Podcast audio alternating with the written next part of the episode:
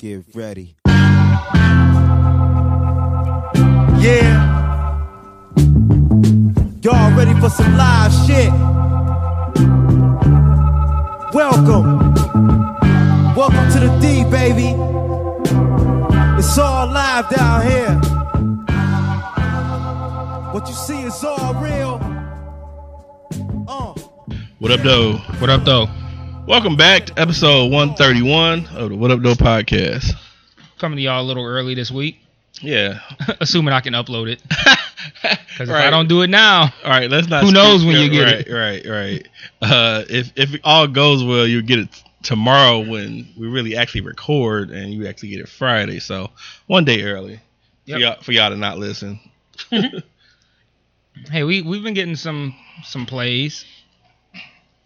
Yeah, and um and the feedback has been awesome. So um and this week is a lot of feedback. So Yeah, this might be the feedback episode. I don't even know we gonna get to any topics. right, right. damn feedback. So yeah, that's what's up. So um, I guess let's just not bullshit and get it going. Actually, before we start, Okay, cool.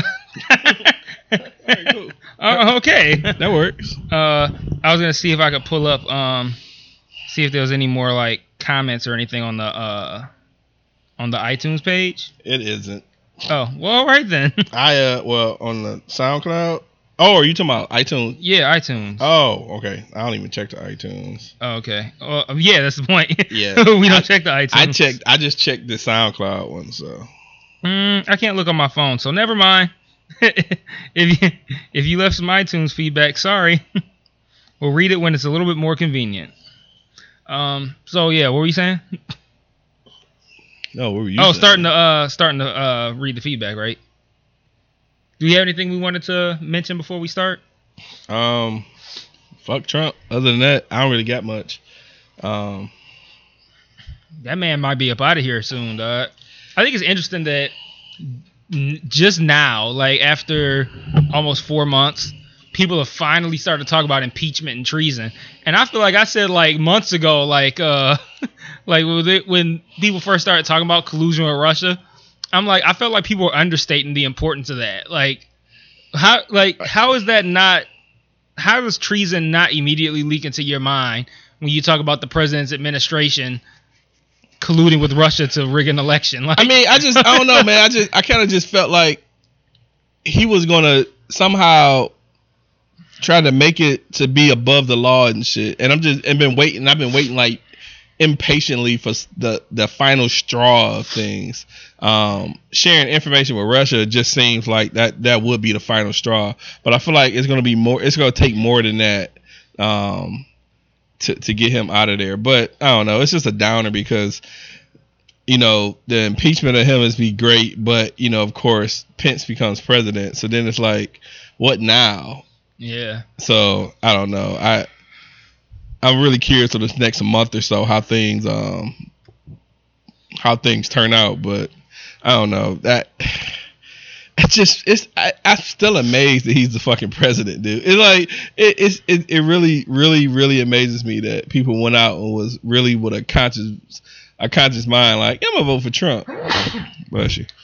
Mhm, So you. yeah, I don't I don't I don't know. Um, it's just every day it's like damn this motherfucker is really our president. and every day something something crazy happens. It's like it's been. You can't say it ain't been an exciting fucking four months, dog. no, it's day been quite interesting. I mean, I think I paid attention to the first four or five months of presidency presidency now that I think I've ever have. Even when Obama first term, it was just like great, he's in there. You, it's nothing to think that he's doing dumb, sh- crazy shit like that. It's like it's a new scandal every day. I think the the firing of the FBI director was like the the start of the end. Like the the thing with him saying that uh that Comey warned him about Michael Flynn, the national security advisor, being compromised by Russia. Seemed to that seemed to get it rolling even more. And they're saying that uh, Comey has transcripts of like uh, not transcripts, like a, a memo or something that he wrote where Trump asked him to kind of like just ignore what he knew about Michael Flynn. It's like then everybody's like impeachment, impeachment. I'm like So, that's that's your breaking point. What was the? Because I've been meaning to look it up, but I wasn't too sure. What is the actual issue with what happened with Flynn?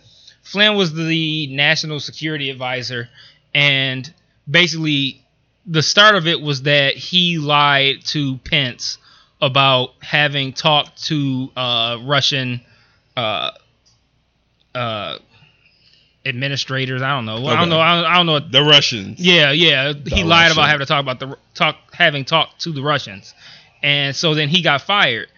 And then more news leaked that was saying that basically he had been compromised by the Russians, and then it leaked that he had that um that the Trump administration knew well before they fired him that he would have been compromised by the Russians.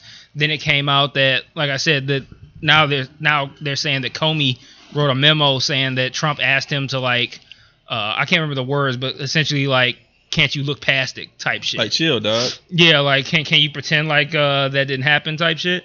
And it just kind of kept going from there. And I don't know, I feel like finding finding that out being the straw that broke the camel's back seems kind of odd, but y- I feel like your presidency has to be short-lived if if there's even talk about having colluded with uh, Russians to to affect the election. So like the idea that he made it this long, not made it this long, but like the idea that it's been four months and people are just now starting to go talk about impeachment is kind of odd to me. I feel like talking about it earlier might have been kind of a bit of a rush, but I'm still kind of surprised that it took this long for that topic to kind of come up. But I mean, there's so it, every day there's like a new scandal, a new new new news that breaks, and the most interesting thing about it is that the leaks seem to be coming from the Republicans. So it's like it's almost like the party is seeing that he's fuck shit, and they're they're putting it's like his administration and his people that are putting this shit out.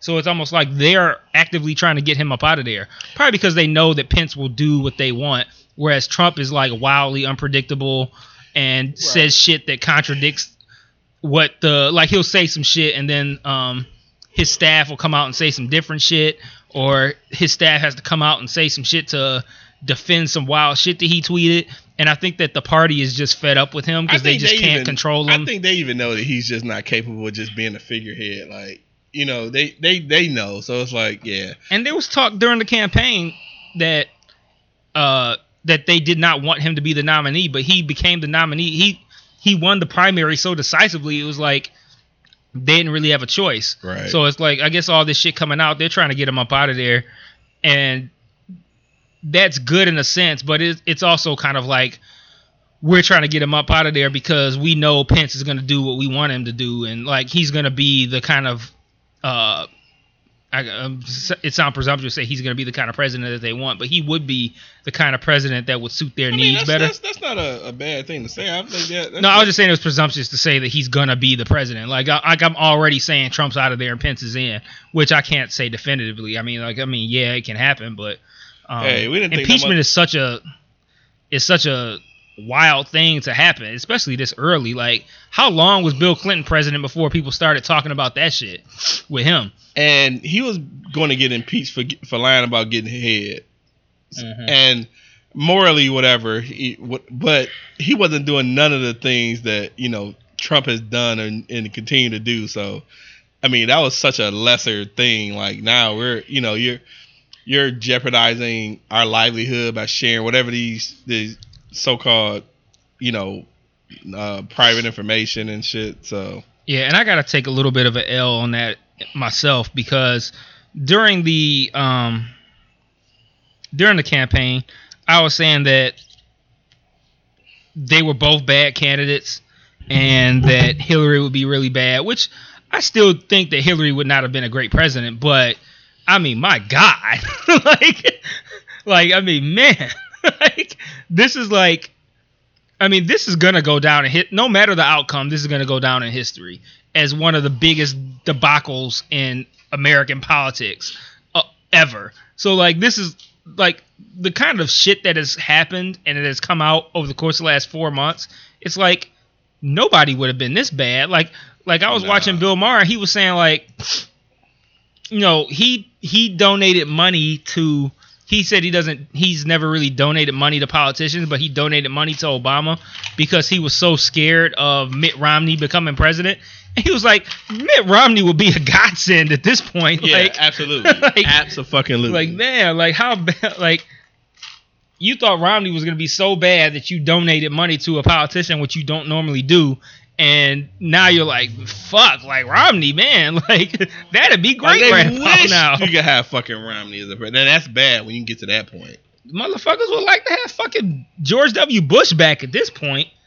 like motherfuckers, even motherfuckers who actively think that he set up 9/11 are still like, Bush would be Eh, better. He'd be better though. That- yeah. So the fact that you can even consider something like that just shows the the the, the high level of fuckery that's going on. So it's like he makes all of the stuff about the worst politicians make he makes all that shit look better.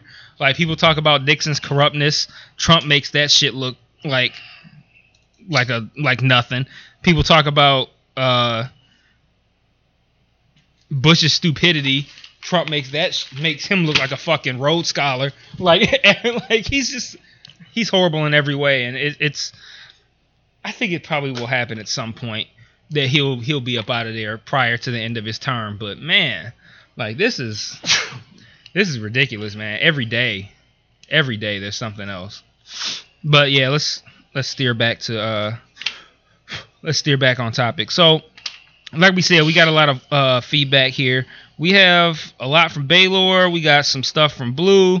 We got some stuff from Chaffee from uh, the Games We Don't Play podcast. We got some from Jeff Edmondson. So we got some stuff. So let's uh let's get that popping. I call him Jeff Edmondson. I should call him what's his fucking Papa Panda? Papa I can't call him Panda that, but- ZYX or some shit. ZYX. I forget what his uh, Twitter name is. So uh, Baylor's Baylor's first thing is actually a written email. Um, I bet before I read it, I, I feel like it's gonna it's gonna have the phrase "my nigga" in it far less than his voicemails do, but we'll we'll see. Um, the subject line is "I sleep with Ms. Anxiety," and actually we got a lot of feedback about anxiety, Yeah, which was sure cool. did. We sure like did. uh, we got some tweets from DJ Tim Hines and and whatnot, and I think it does kind of feed into your point last week about how um, it's not necessarily that anxiety is like a white thing totally, but it it's more of a thing where it's like black people probably just don't know that they have it or get or get checked out or you know actually get diagnosed with it. And uh, you you sent me a stat which I, which I thought was utterly ridiculous. Not that it was a stat that you were saying is valid, but like it was something that it showed that like what did it say twenty percent more black people ha- uh, experience anxiety or Well, no, it that- wasn't. It was it was that they, they actually report get it. They- yeah report they actually report it. And I'm like okay, that's a goddamn. But then. I looked. But then so they had they kept the um their their references, and then the references was from like a government site or whatever, and it was just like interesting. my personal experience uh, undermines any of that. And it's not my personal experience is like I know five white people who have it, and I know zero black people. It's like almost every white person I know is on anxiety meds, and no black person I know is on anxiety meds. That's interesting. You find a. I mean, if if the stat stands as true, you find the the the, the lesser percentage of it of all the people you know and shit. Mhm. That's that's funny, but yeah, I don't know. Maybe they are. I don't know. Definitely. I mean, I know I know of some people, so I can't say that I don't know any black people that you know go for you know help with anxiety and stuff. But the stat was definitely interesting. I wasn't expecting that. Well, I can't say that I don't know any, but I don't know any who have mentioned it. They might have it or take meds for it and just don't say shit. Right. But then again, that's the same thing that you were saying. Right. Like they just don't acknowledge it, whereas white people just keep fucking what's that Xanax in their fucking coffee and shit. Anyway, um, uh, so his email, I witness anxiety every. I witness. It says witnessed, but it should say witness. I witness anxiety every once in a while. My wife randomly gets these ex- attacks throughout the year. I used to downplay it because I've never had an attack myself. I've had panic attacks before, but that's nothing compared to an anxiety incident. I thought they were the same thing. I thought so too. Uh, Learn something new. yeah, both share sim. Oh, well, I guess you can explain it. Both share similar traits, but one is more powerful. The reason I don't downplay it anymore is because I've seen how it can actually control your mind and mood. Now, keep in mind that it also has to deal with the person's past as well. My wife hates L.A. She lost two older sisters tragically to gun violence. Those those two things created a fear. Those two incidents didn't create the anxiety, but the feelings from those two incidents come back and pile on to whatever started the attack. She's literally gasping for gasped for air before, burst into a sweat, and drove to the hospital. How do you know it's anxiety? Most of the time, you don't even know what causes it. On top of that, she's a woman with emotions. All women, if not most, is just emotionally retarded. There's Baylor. he went from this really, you know, touchy story about a sister to yeah, women are retarded. All women are emotionally emotionally retarded. Um, my wife doesn't take medication for it because she's black, probably. Yeah. Um, doesn't take medication for it because that shit doesn't do anything but make you sleepy. It does calm you down, but your body will get used to the downer and crave for a higher dosage. That's just yeah, that's how drugs just a work. medical thing. Yeah, right? I work with clients that have anx- that has I that have anxiety and is schizophrenic. So I've seen cats react to these incidents. To describe her feelings, she said it felt like I was drowning, being chased, not knowing what to do, and scared for no reason at all at the same time. Just imagine trying to calm a nigga down and they don't know why, but they can't calm down because something is wrong. Like chill. I can't chill. I don't know what the fuck to do. I get it. That that's Right. down fucked up. Interesting. He only said nigga once, and it was not my nigga, so I called it. Yeah, no. I called it. he doesn't write it much. It's Interesting. we'll catch about four of them on his uh this this audio. So We should try to count. so I'm just gonna go ahead and play it because I, I don't really have a response to his emails. I mean, yeah, I, Highly I, informative and an yeah, interesting story though. Yeah, for sure. definitely, But I, I can't, you know, yeah, I can't relate. yeah, it. I can't his, relate. about his wife. That's yeah, uh, and I'm not about to be out here like your wife lying, nigga. Like you know, I'm, but I don't have a, I don't have a response, but definitely a good uh, voicemail. Uh, let's see, make sure I got this queued up. So look, piggybacking off my email, if y'all did read my email first, and to agree with y'all that black folks do need to go get themselves checked out, you know, and I think the main reason why we don't go is because we're scared. We have a fear of getting bad news. Like niggas think when as soon as they we can have a sprained ankle and niggas will not go get it wrapped up or go, you know go get it taped up at the hospital because they feel like they're gonna get some message like, yeah, my nigga, you sprained your ankle, you might you got about three or four weeks to live. I mean that's just the reality. Anxiety, that is real. I'm married to a woman who has anxiety. And there's nothing I can do for her except for be there for her. And that's what everybody needs. It's not the medication. That shit, Mike, oh, that shit don't work. I'm being truthful with you. I have clients who's on medication, who takes numerous pills because they, you know, schizophrenic, anxiety, all that shit wrapped up in one. All it is is a downer. Now the thing is, Let me pause it. Uh, do you know what he does? No. He said he has clients with schizophrenia. I don't know what he does. I don't know why I assumed he was like a personal trainer or some shit though. Uh, it's not anytime someone says they have clients, I always assume they're personal trainers. that's, that's weird, but I was like either that or he does like housekeeping or something shit. So I didn't know what the fuck he did. you called him a house slave. He's like, I, am gonna clean your shit up, my nigga. Um, um, I think. Uh, uh, uh, I, it's, it's, I don't know. It's, it's hard for me to think about what somebody does who say they have clients. Like I always think it's a, it's it, it's a it's personal training. But the fucking fool he sends, he can't be a personal trainer. No, he's definitely not a personal trainer. he has to be built like the Rock for me to believe he's a personal trainer with all the fucking food shit he sends he us. He should be like the Klumps the way his shit. Be. Right, right. yeah, it might calm you down. It might it, it might cool you down for a minute, but after a while, your body gets used to it. Then you need a stronger dosage. Um, everybody just need, and I'm not lying. Everybody just needs to, to smoke weed and go on vacation. That's the only answer to it. Another thing is we don't support each other.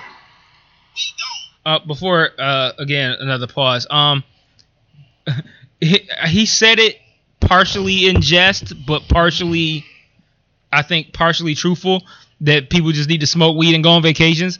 I I agree with that. Like I think that I'm- I'm we would live in a much happier world if now, granted, people can't just go on vacations willy nilly, just like, hey, yeah, I'm just going to fucking France, some shit like that.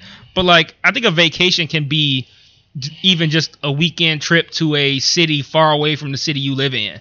Like, even if it's just like a hotel in a suburb, that can be a vacation. So like, Yeah, I, I got a I got a coworker who says he uh him and his wife they try to do like a small any small vacation or something every four months just Mhm. to get the fuck away, break up the monotony and shit. So yeah. yeah, I, I totally get that. And throw in weed with that, and yeah, You you, got a should- happy you fucking live a pretty pretty happy life. We in a fucked up situation, y'all. We don't like each other. For whatever reason it is, we just don't like each other. The cold part about it is, you want to know how bad we're doing. You want to know how stressed out we are. You want to know how bad anxiety is. Throw a party. Throw a party and see how live that shit is. Nigga, our parties be so lit and it, it, it, the shit be so fun because we let everything out. You know what I'm saying? Uh, That, that truth be told, like we don't support each other. For for the past three weeks, majority of the world's been shitting on LaVar Ball because not just because of how the shoe looked, not because of the price, because of his confidence and his cockiness. But the whole thing I got from it was what? The nigga's creating a business for his sons. Or whatever. I don't care if you're talking about the fame that he's getting off of it or what. That shit don't matter. This nigga's creating a business. He's doing something outside of the normal. And we can't support that. Niggas all need support, especially niggas with anxiety. Ding ding. And we don't get checked out because we scared. We scared, we don't support each other. Niggas is just dying left and right without help. White people get help. They got, they have the support and they seek help. That's what they do. They research or they have people to research for them. It's called support. We don't have a good support system. We don't. You know what I'm saying? Like I rock with you niggas. On, on, on like all jokes aside, I support you niggas. I support y'all podcast because y'all some cool ass niggas. Y'all have great content. Y'all have great chemistry, as I said before, and and that's it. Pause again. Um, I gotta stop. I gotta stop narrating the pauses. I can just pause it. But um, uh, he makes a strong point because I just from personal experience from the podcast, right? Like, I mean, I already know that black people generally don't support each other, really. But he's right. Like, he support us, and he don't fucking know us at all, dog. Like, we are just random internet niggas that he just somehow discovered, and he's the one who sent us the most feedback. He hit us up. Like now we tweet tweet with him all the time, and and for sure, if we go to L.A. or he come here, we kicking it and it's on some just some real like I fuck with you type shit. And that is like to me one of the greatest things because like I personally am not like a fan of humanity. So like I think it's dope when like you can meet somebody new who you fuck with. It sounds kind of dumb, but like that to me is super cool, dog, to just meet a stranger and be like, "Yeah, I fuck with you." And like I enjoy what you what you do or your product that you put out or whatever and get cool with somebody to the point where like I would kick it with you outside of whatever it is that you do. I mean, and that's real because I mean, hell, we we have local people that we know personally that know what we do and don't fuck with the shit we do. So it's like Mhm. you know, it's it's dope as hell. You but know, they bite it though. no, well, the people that don't listen to our shit. I mean, I'm sorry, the people that don't have podcasts. Mhm. But yeah, so yeah, it's, it's the support thing is really dope and it's much appreciated. So yeah, I, I just wanted to point that out because I, I that's what that's one of the dopest things. Like we don't have like a huge fan base or nothing like that, but like if we had a fan base of five, like the five motherfuckers that support us is great, and then it's even better when it's somebody that is like random because like you can have okay, so like take for instance photography, right? I started doing photography. I don't even know how long ago, 2008. So throughout the course of my time doing photography, you gain a certain amount of fan base, but it's largely, at least for me, because I never really popped off like that Mhm. photography wise, is people that I know who fuck with what I do, which is also great. But it's a whole different feeling when you reach people that you don't know that are total Yeah, strangers and they fuck with what you do. Like that's an awesome fucking feeling. So I like I appreciate all our fans, but the fans who's like just kind of like picked us up randomly, however it was, and have never met us and still fuck with us, like like him or the games we don't play guys or or uh, DJ Guard now. Or Ga- Who'd you just say? Uh, DJ Tim. Oh yeah, yeah, DJ Tim Hines, Axel, like all of them, and like, and well, actually, that's how I uh, I came across them. Same shit, podcast. I fuck with what they do with as far as uh, DJ Tim Hines and uh, Axel Foley. Like I fuck with their podcast, and I became a huge fan of them, and in turn they they fucked with my shit, and it, like to me that was crazy because it was like.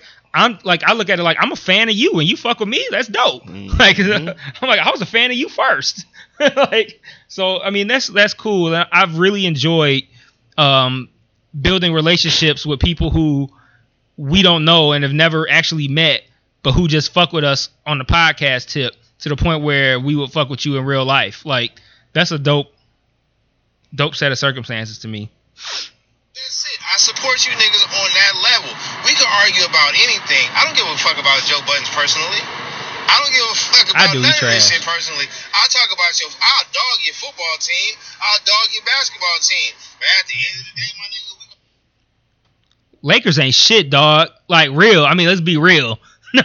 you know, you, you well, he, he could dog my basketball team because his his has been significantly more successful than mine. Like, but eh, Raiders ain't shit. Well, no, the Raiders are Raiders are decent, but like Yeah. Raiders ain't won no Super Bowl lately. lately. yeah, put it up. Lately. lately. get some drinks and go eat. Support. We gotta learn how to love each other. Pause. You know what I'm saying? Like we have love to do other. that. That's the reason why niggas we in a fucked up situation, y'all. We just in a fucked up situation. And and the thing about white people going through certain shit and comparing it to ours, no, it's not the same. You wanna know why? Because right now or 20 years ago or 30 years ago, if I get pulled ago. over, I'm nervous off top. Even if I know I didn't do anything wrong. License and registration straight. No tail lights out. Nothing like that. Fresh, clean car. Just got the shit detailed. If I get pulled over, I'm nervous. A white boy get pulled over, a white woman get pulled over. If they do get pulled over, they don't have that same feeling. Like I said, I'm married to a woman with anxiety. She lost two sisters to the gun. So all that shit plays a factor. That's crazy. Plus Two sisters to the gun. That's crazy. That's You know what I'm fucking saying? There's no medicine that's gonna help that. No medicine. Like I said, if I had to chalk it up to look, it's three things that we can do that can help anxiety. That's support, that's marijuana, and that's vacations. That's family time. Or personal time. Or social time with your friends. That's what it is. It may it may sound like a joke, but that's really what it is, my No, nigga. it don't. Nah, It's not. It's not. It's no medicine. It's not a fucking white pill out there that they can give you that's gonna make your life better. It's not. That shit gonna help you get some sleep. That's that's just. But that's the only thing that is gonna do is help you get some sleep. And them voices that's talking to you, they might the value might go down. But other than that, my nigga, no. No, we all you gotta you gotta break everything down. Everybody didn't have no. Everybody didn't go home to two parents. Everybody didn't go home to a, a warm cooked meal. You know what I'm saying? So you know our past has a lot to do with it, and you do have to go get yourself checked out. I know I got. I know I'm fucked up. I don't have my parents. I, I haven't had. You know, I lost my mama in 08. I lost my my dad in 2011. I'm all the way fucked up, but I still push through. You can't tell by the shit that I post on the gram or, or that I post on Facebook. But I'm fucked up. I need to like my ther- my therapy comes through y'all. I'd rather talk to y'all than go lay on somebody else's couch. And the shit cheaper. Mm-hmm. Off top. Put a price on So that's what we gotta do, man. And I agree with y'all. We gotta go get ourselves checked out. And it's not just it's not just a black thing, you know, everybody has anxiety. I've seen motherfuckers trip out before. You know what I'm saying? But the shit is real. I don't play around with it. I'm not built. I, I don't have anxiety. I've had a, a few panic attacks before, um, but as far as anxiety attacks, I've never had them before. And I used to like. I ain't gonna say I used to make fun of them, but I thought lightly of them until I seen my wife in action. I seen my wife break down. My nigga, that shit is cold. You know what I'm saying? So. Y'all looking for an answer? Like I said, we gotta do. We gotta support each other. We gotta just stop hating each other. What the fuck are we hating on? Like, real talk. Oh, and my bad, the message was too long, but hey, nigga had to get it off though, right? Pause. It's quite all right, brother. you had to get it off though. Pause. Uh, yeah, that was a great voicemail, man. It was definitely. I appreciated everybody who's commented on the anxiety shit, cause like I I told uh, DJ Tim Hines on Twitter, I was like, I hope I didn't come off like an asshole with my questions, cause like I know I framed it in the framed in the sense of like, is this some white people shit?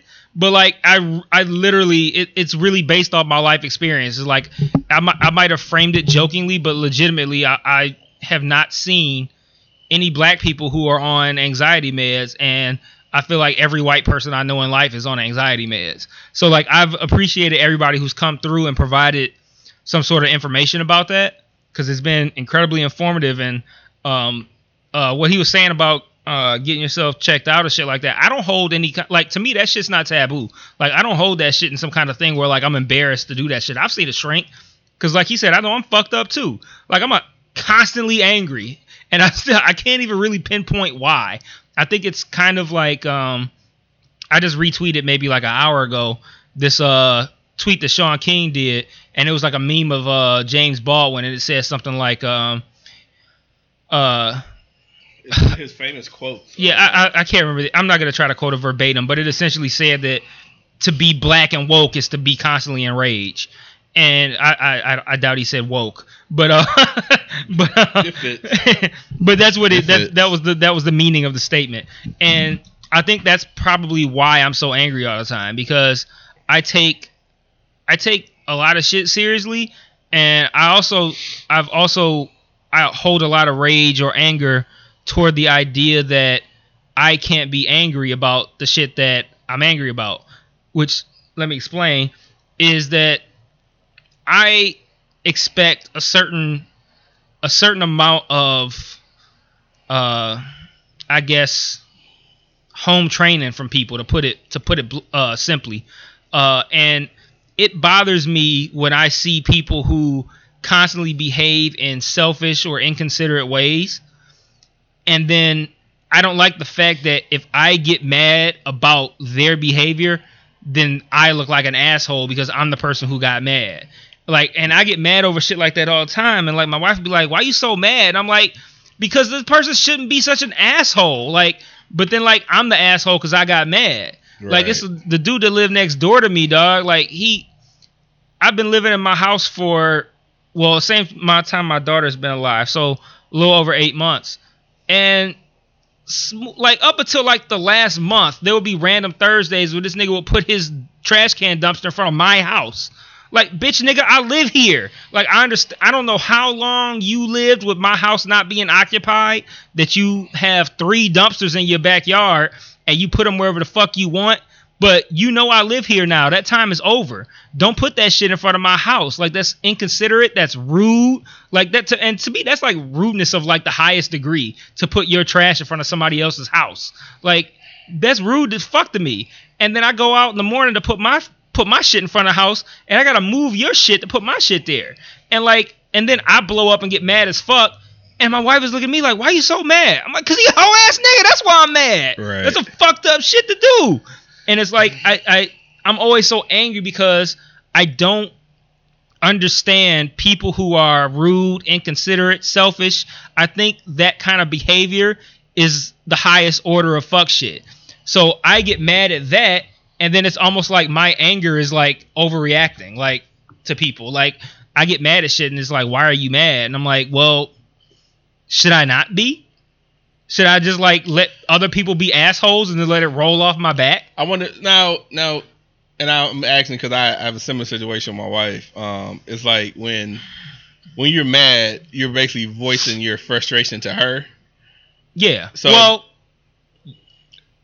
she's included in my vocal frustration. Well, I I'll be outside moving his trash can, like, like spewing venom in hopes that he'll hear me. Like, like so I'll be outside at like six o'clock in the morning, like, Like, yelling. yeah, like yelling.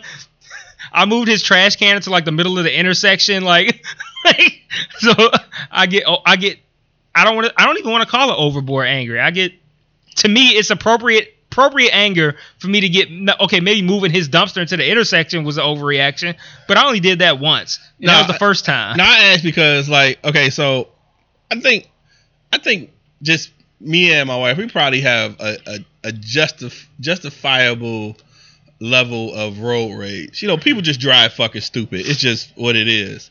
But we'll be in a car and she's like yelling at fucking cars, but the window's up. It's just me and her. I'm Mhm. like, these niggas can't hear you. Mhm. So I gotta listen to you fucking yell and scream.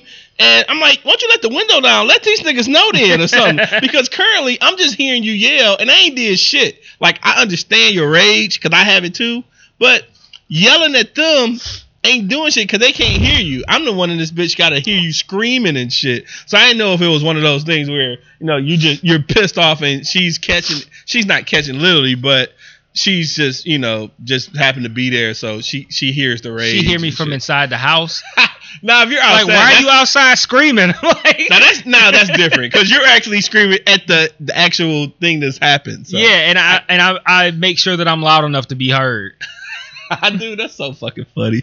Yeah, he stopped doing it, but like, Well, well, I I, can't he say probably- he stopped permanently. He hasn't done it in a few weeks, but yeah, I make sure that and But you I'll even move talk his to that guy. Huh? You don't even talk to him. No, but that's why.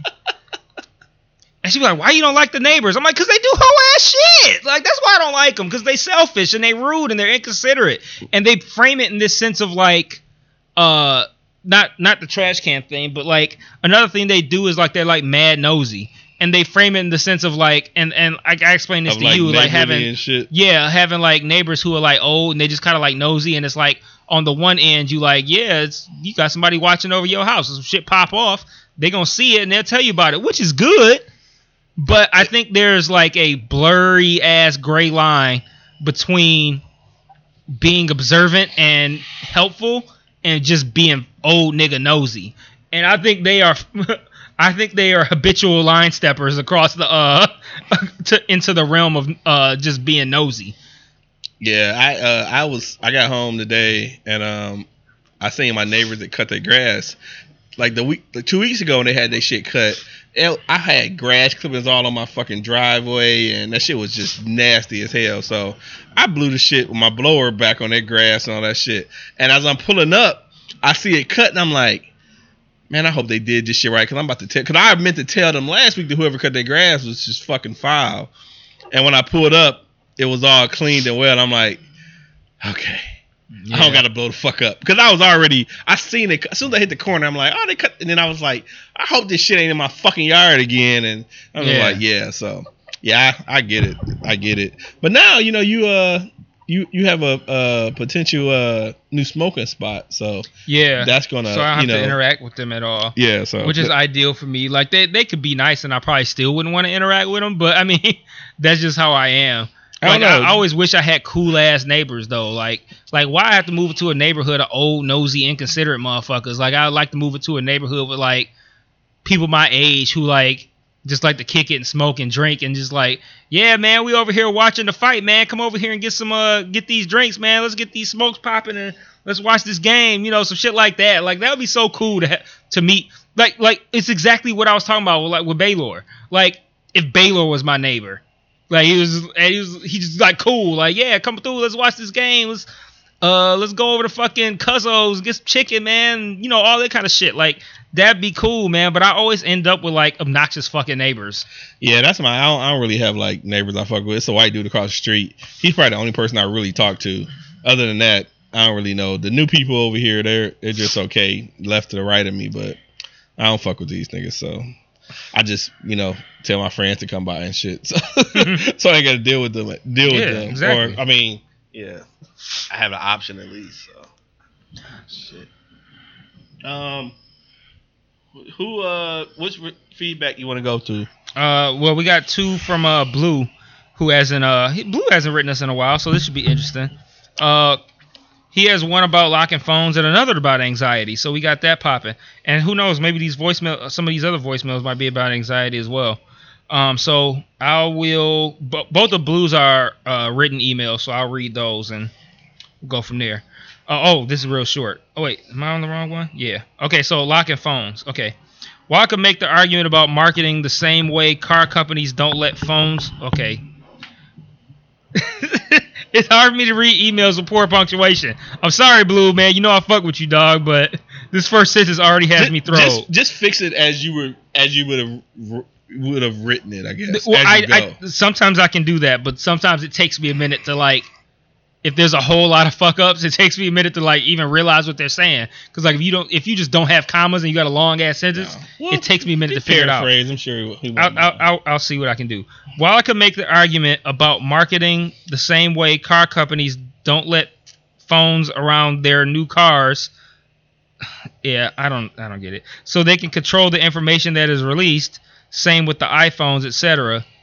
I I don't understand that sentence at all. Someone already spoke of that. Okay, yeah, I have no idea. Uh, so I will give the real reasoning. How many plane tickets were sold in the U.S. September 12, 2001? Uh, for anybody who might not know, that's the day after 9/11. Yeah, I was like, eh, maybe very little to none. How many plane tickets were sold? Okay. What would happen if someone came and shot up a venue? There are rarely metal detectors, right? Why do people shoot up schools? Because they are familiar with the layout and know what the security consists of. Companies like Live Nation and Ticketmaster have to pay insurance on their venues and they want to sell tickets.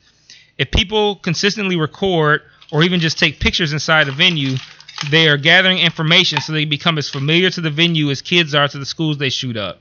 This is starting to sound kind of like a reach, but Is this Uh, like a conspiracy theory? I don't, I don't know. Let's Okay. continue and see. The problem with announcing this is it tells people just how unsecure these venues are, and they could affect ticket sales by millions. While yes, it is partially marketing, it is also security. The same way the public isn't allowed to randomly film inside federal offices and buildings. There are certain jobs, especially SRT, which is Special Reaction Response Teams, and SWAT, where people are hired out of security just to answer the question if you were to raid this building, how would you do it? And buildings build their security in response to that. Ask ask someone how they plan to bomb or attack a building or even rob a store. You scout it, find out the security, the exits, and other information. Kind of simple once you know the mindset and reasoning. Um, from my gathering, it sounds like he's saying that the phone security is tied to um, the security of the venue. Uh, that sounds more like his uh, his area of expertise, so I kind of got to take him at his word on that. Like I said, to me, just as a person who has no idea about that kind of thing, it sounds kind of like a reach to say that phones might be uh, outlawed because you're opening yourself up to security vulner- vulnerabilities. But I think that's the gist of what he's saying there. Yeah, I mean, it's not my expert, my my my area of expertise of knowing so I can't dispute it and say that's BS. Right. But I, I, I guess it's it's a point. Yeah. Yeah. Um, like uh, Mr. Monotone was saying though, tickets have always said no photography and video or whatever like that. Um, I do think that it's a possibility that what he's saying is is also the case, Mm-hmm. but I do also think it's it's just strictly a uh, almost like a copyright thing. Like we don't want you recording something that is not meant to be uh, redistributed. And if you photograph it or record it, the intention in their mind is probably to redistribute it in some form. Right. Whether that's putting it on YouTube or just sending it to your friend, it's still taking content that is supposed to be paid for and providing it elsewhere for free.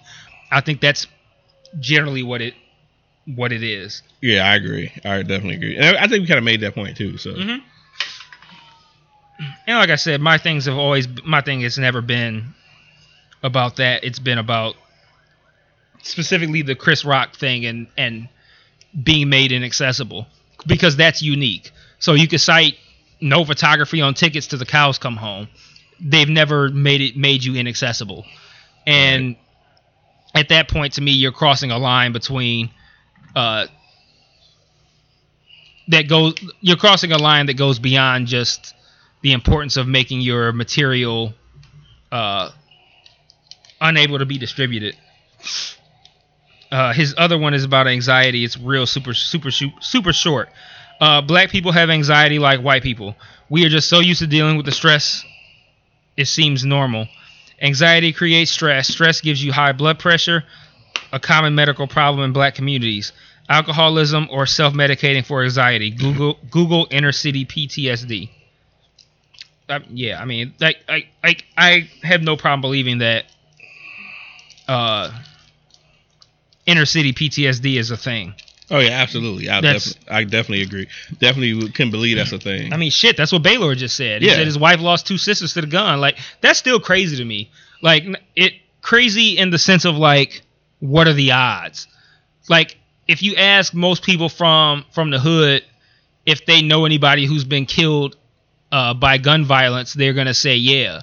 But two siblings, like that's Man, I, you know, I I think my brother every fucking day, and and it's new. It's only been since November and stuff. So I just couldn't imagine another sibling going out the same way. Like Right. I just I can't I can't fathom the the the the emotional toll that that fucking takes. That's just I I couldn't, man. I just I just I feel for her like so much right now, dude. Like Yeah. I cause I could just not imagine. And so, you know, I I remember not remember, I'm sorry. So um the process is going for all the um all of the people that were involved in uh, my brother's uh brother's murder um they're all caught they're all in jail waiting on um their sentencing Trial. and stuff Sentencing. trial which i believe is not going to be much of a trial um it's sentencing and things like that so When's that supposed to happen? Do you know? it's it's still pending. Um, Oh, okay. but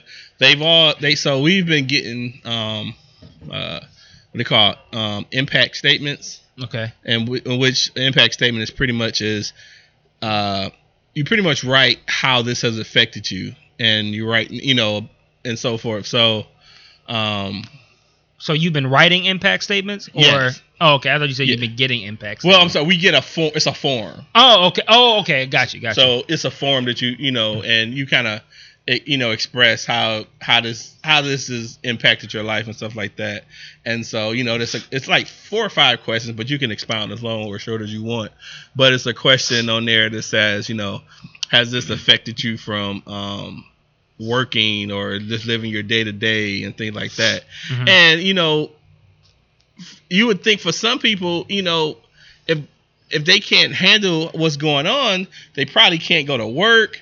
You know, their day to day, they're parenting, whatever the hell they're doing. but you feel like you can't you can't say do that, right? Say or do that. Like you feel like you can't say this is affecting my ability to work in the sense of like because you need to go to work.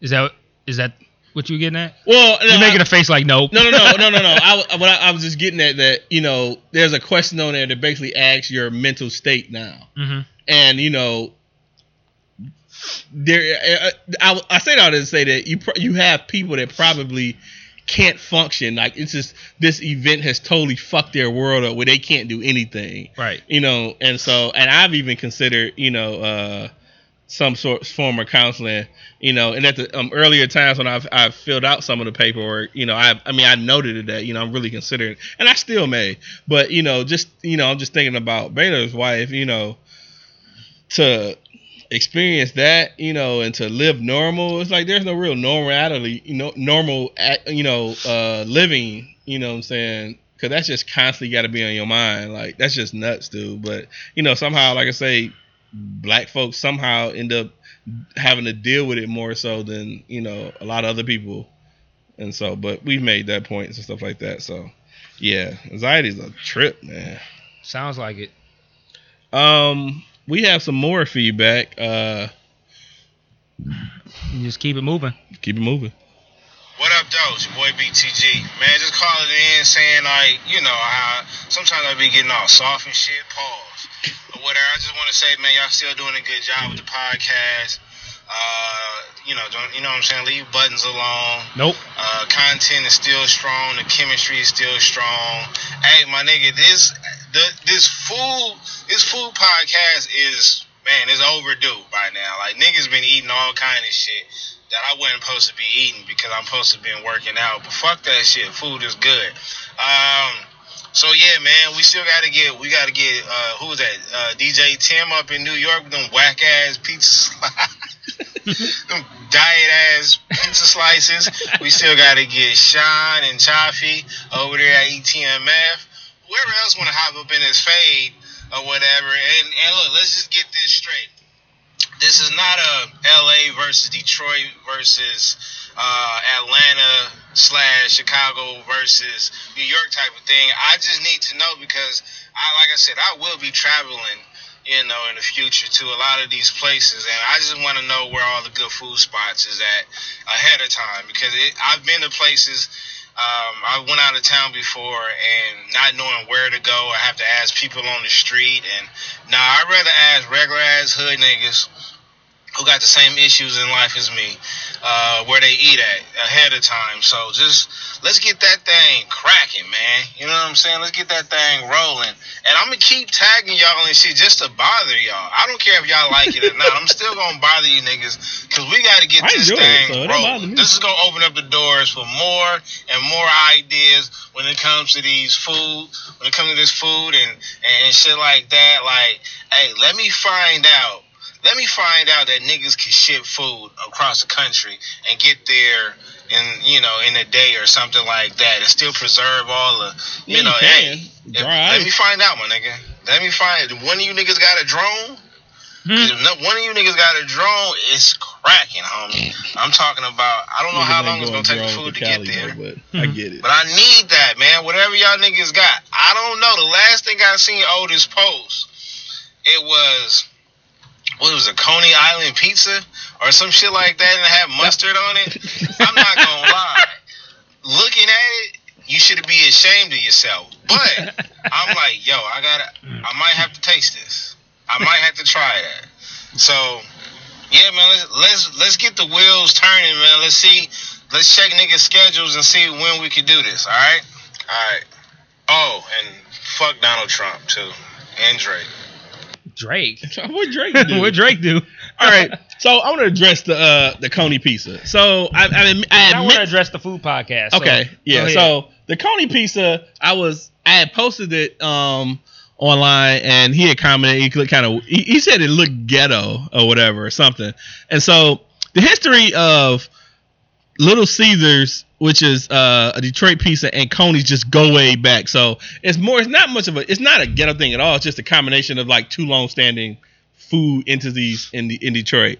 okay. But it's I posted it on Facebook and people were just like making all these stupid faces and ugh. I'm like, it's the same concept as a coney dog. It's bread, it's ground beef, it's chili, it's onions, it's and hot dog. It's the same shit.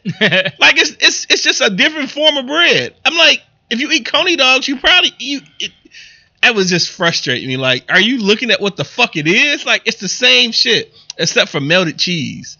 That was the only thing that probably isn't on a coney. You know what that reminded? What that reminds me of is the uh, fake backlash to KFC's Double Down. Dog. Like that shit irritated the fuck out of me, dog. People looking like, oh, that shit look like a heart attack. Like that's the most unhealthy looking shit ever. I'm like, Nigga, this shit's a smooth 500 something calories. Meanwhile, you eat motherfucking cheesecake factory every fucking course, and like y'all eat. Nigga, every, wasn't we it two all pieces of eat chicken and bacon in between or some shit? That's all it is, dog. It was two pieces of chicken with bacon and cheese, dog. Like, how is this the most egregious fucking gross shit you ever seen? Like, is people just wanna people just wanna talk when they need to shut the fuck up. That's Yeah. the problem. Like they just gotta say that, some that, shit. That, that double down caught the most backlash for no fucking reason, dog. and it was fucking delicious. No I'm so mad reason. that it doesn't exist anymore because I would still eat it routinely. That shit was phenomenal. Yeah. Can you like everybody loves? Okay, like you like you mentioned with the the Coney Island pizza, it's the same ingredients as a Coney dog, which everybody loves. The double down was KFC original chicken, which everybody loves, And bacon, bacon, which which everybody, everybody fucking loves, and cheese, which everybody loves. So why the fuck you think this is the worst shit ever when you eat these exact same things just in different ways? Now like the only now the only one of the only things recently that I saw and I was like, I'm not fucking with it was the Paczki Coney dog.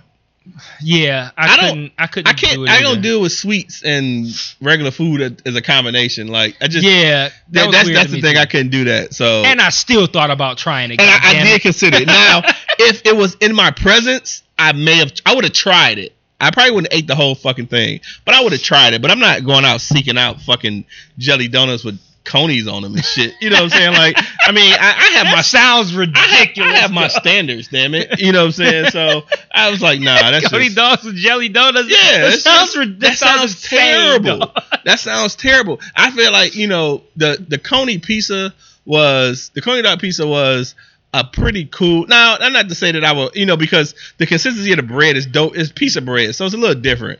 So I don't see myself seeking out the shit, and I don't think they're probably gonna have it long anyway. But I mean, um, shit, it'll, at least- it'll at least last the whole season. Maybe I don't know. They Maybe gonna so. get rid of it mid season. They probably not. Yeah, so I mean, even it. a season, you know what I'm saying? But niggas ain't going out, you know, finding paczkis with. I mean, that's a seasonal. I mean, that's a one year deal. Well, I think they do. Poochies exist year round. I would say they, but they just it's just more popular It's during. just popular on that one that day. fat too? Is that right before Lent? I think so. Yes, I think the whole premise of and and I don't know why I've never thought about the whole premise of of, of Lent. I mean, of Fat Tuesday, but I believe it's before you go on your diet for Lent. So you're just eating some fuck shit. You know what I'm saying beforehand. And and to also to talk about the Coney pizza too, like when they released it, I was like, mm, I don't know about that. That doesn't sound like something I want to eat. But looking at it in person, I was like, I could have I might eat that. I like the only a- reason I didn't get one is because the nigga that looked like DJ Khaled that was sitting next to me gave me a full fucking pizza. So I was like, I had just bought one for me and Michael, and, and he I gave a, me and another I had one. a slice of that shit. so, yeah, I gave you a slice of that shit. Like, so it's like I already had two. Well, I didn't eat, physically eat two pizzas, but I had two pizzas in my possession. I wasn't about to go buy the Coney dog joint, but I was thinking, I was thinking about it. Like, you know what? I might have to try that. And chances are, rewind. If I go to another Tigers game, I'm gonna try it. I was about to say, Yeah. chances are I'm gonna try it. If I go to another Tigers game, I'm gonna try it. It did not look that bad. No, it was it was cool. I could have I could have dealt with a little more uh more hot dog on it, but Mhm. you know it was a lot of bread. You know what I'm saying? Who orders? You know, no, there's no coney with like minus or half the the hot dog. And I also didn't realize that it didn't have sauce; that it had like chili. it was chili under the yeah yeah, so, it was like I think people really think was. pizza and they think combinations of shit. and They think it's like red sauce or some shit. I think they thought You it was just pizza with hot dogs on it, and like that's totally different than what it actually was. But let me tell you, my my stomach was fucked up. Damn. that next day. Um, but it was a combination. I had a hot dog when we first got there. Then I had the Coney pizza. Then I had the slice of pizza from Homeboy next to you. Then I had that fucking Bailey's with uh, um, Coffee with Bailey's. coffee with Bailey. Excuse me. Yeah, it was definitely Bailey's with coffee, with a with a shot of, not even a shot. And so yeah. Sidebar: I'm sitting here and I thought you threw something at me, but it was a fucking bug that came flying past me and it hit. Cause I literally thought you just threw something, and I'm like, what the fuck? And I see this little bug. Man, these bugs is tripping today. Anyway, So, uh, uh, as far as the food podcast, so on my end of it, I thought the food. I kind of interpreted the. I was kind of holding off on the food podcast because I thought the idea was that we were gonna actually try each other's food and then podcast about it. but how So are we I'm gonna like, do that though? That well, that's why I was That's the question of- That's why I was waiting because I thought like, are we gonna go there and do the food podcast, try some of their food? Are they gonna come here? I thought we were gonna talk about each other's foods that we had tried. it- so, so- like we gotta wait to do this shit till think- somebody yeah, travel. so based on what Baylor is saying is that we're doing like just here's gonna here talk to about- try. yeah, like just local food shit. And I don't know how it's gonna work though. I mean, I don't know if we can make an episode out of that. I think we can make an episode out of it if we just talk. I mean, about, I guess like, it doesn't have to be a, a long a long episode or whatever. But Yeah, and everybody can talk about like so. Looking at the way he framed it, if we get everybody involved, we can have a portion where everybody talks about the food spots to hit in their spot and what's good to get, and we would have a LA a LA portion, a Detroit portion. Uh, Sean, I think he lives in Atlanta, but, But is he's from, from Chicago, Chicago, yeah. so he could hit both of those cities. And I've been to Chicago, and then we get DJ Tim Hines on. He could talk New York, like so. And then I've been to all those places as well. So like, um, I can yeah, I just haven't I been. I, can haven't been to, to- Cali, so I've been all to the other places. I can speak the Oh. food that I've had in each of those places. When I went to New York, I was there for for work. So like, well, not work work, but like Well, for working. photography, I was working, and I didn't go anywhere too crazy. I just went to spots that were in the general vicinity that I was staying at, which was uh, well, I wasn't staying in Manhattan, but I was working in Manhattan, and I was staying in uh, Queens. Queens. I don't know, but um, I could talk about the places that I've had. I mean, the food that I've had at each of those spots. Actually, I can't speak to Atlanta because when I went to Atlanta, I was a kid, so I I don't, don't, really even know remember if. Atlanta really does like Atlanta specific food though.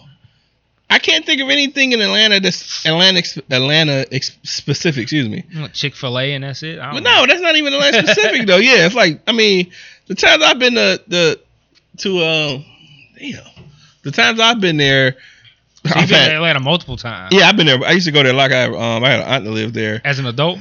Um, early twenties. Okay. Um, that that would Th- classify. Yeah, yeah, yeah. I guess it would. Um, but I mean, I was eating shit. I went to that. Now, the one place that I think it's closed now, but it was uh Gladys Knight has a soul food spot. Yeah, yeah, yeah. I've, I've seen I it remember on, that, uh, and I remember Travel Channel. Yeah, and I remember that being cool. Um, and then it was just like she made it look like her chicken and waffles shit on Roscoe's. That's dude, I don't even. It was so seemed like long ago. I couldn't even. I couldn't even tell you.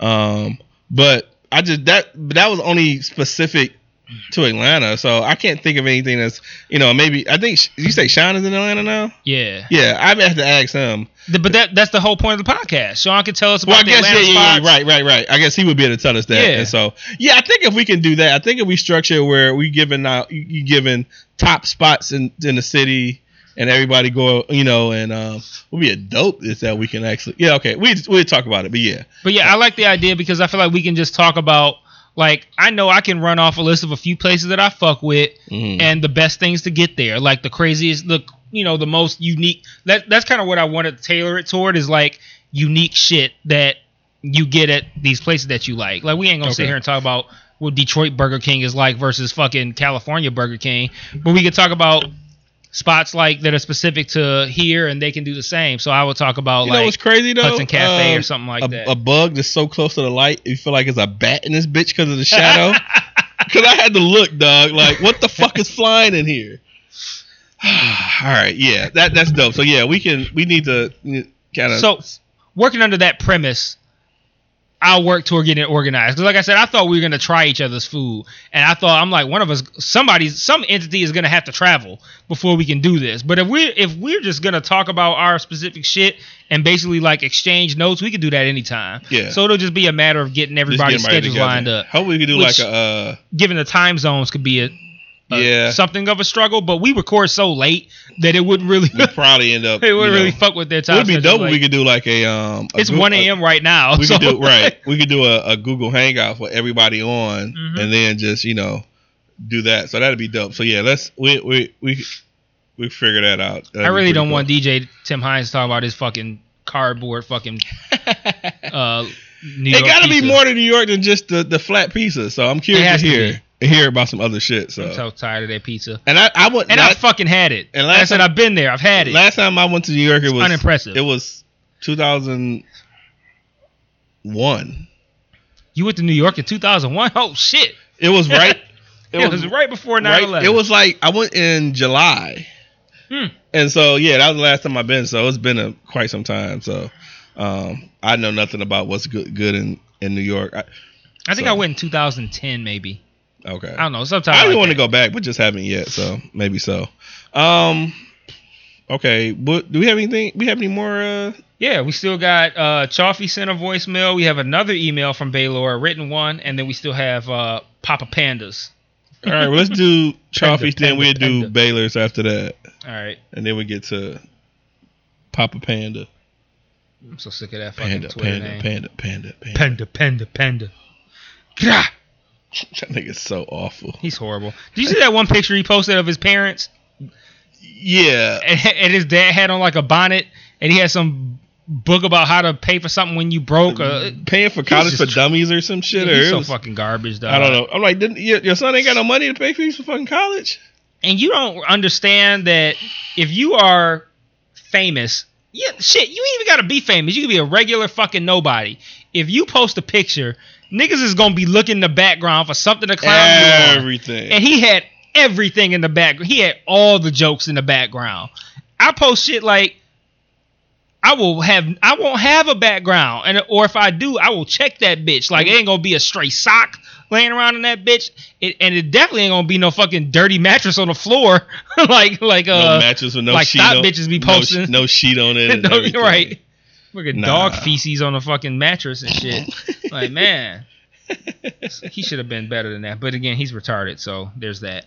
Uh, so I'm gonna play Chaffee's, and uh, I don't know the levels on this bitch look iffy. But What we'll up, see. dope? It's the homie what's- Chaffee. Just wanted to comment on a few things you guys have been talking about lately. Um, the first Hey, one I wanted to talk about was anxiety.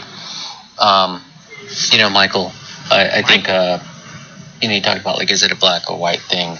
Um, and why it's kind of like a struggle to um, address. Can you So I, th- I think you're on the right track for sure, but I think it's less than a race thing and more of like a socioeconomic status type of thing. Um, because I feel like a lot of it comes from like dealing with anxiety or even recognizing anxiety is like, um, you know, some in some places you kind of just deal with it. Like I think like Otis was saying, you know, it's like one of those old school thoughts. You just like you feel what you're feeling, you move on. You know, you work through it throughout the day. You don't really just sit and dwell on it. It's like fuck it, you know, like this is what I got to do. I mean, that's the logic I was raised on. It's just like uh, let you know you feel shitty, whatever, keep moving, everyone's feel shitty, and then you just grow from it.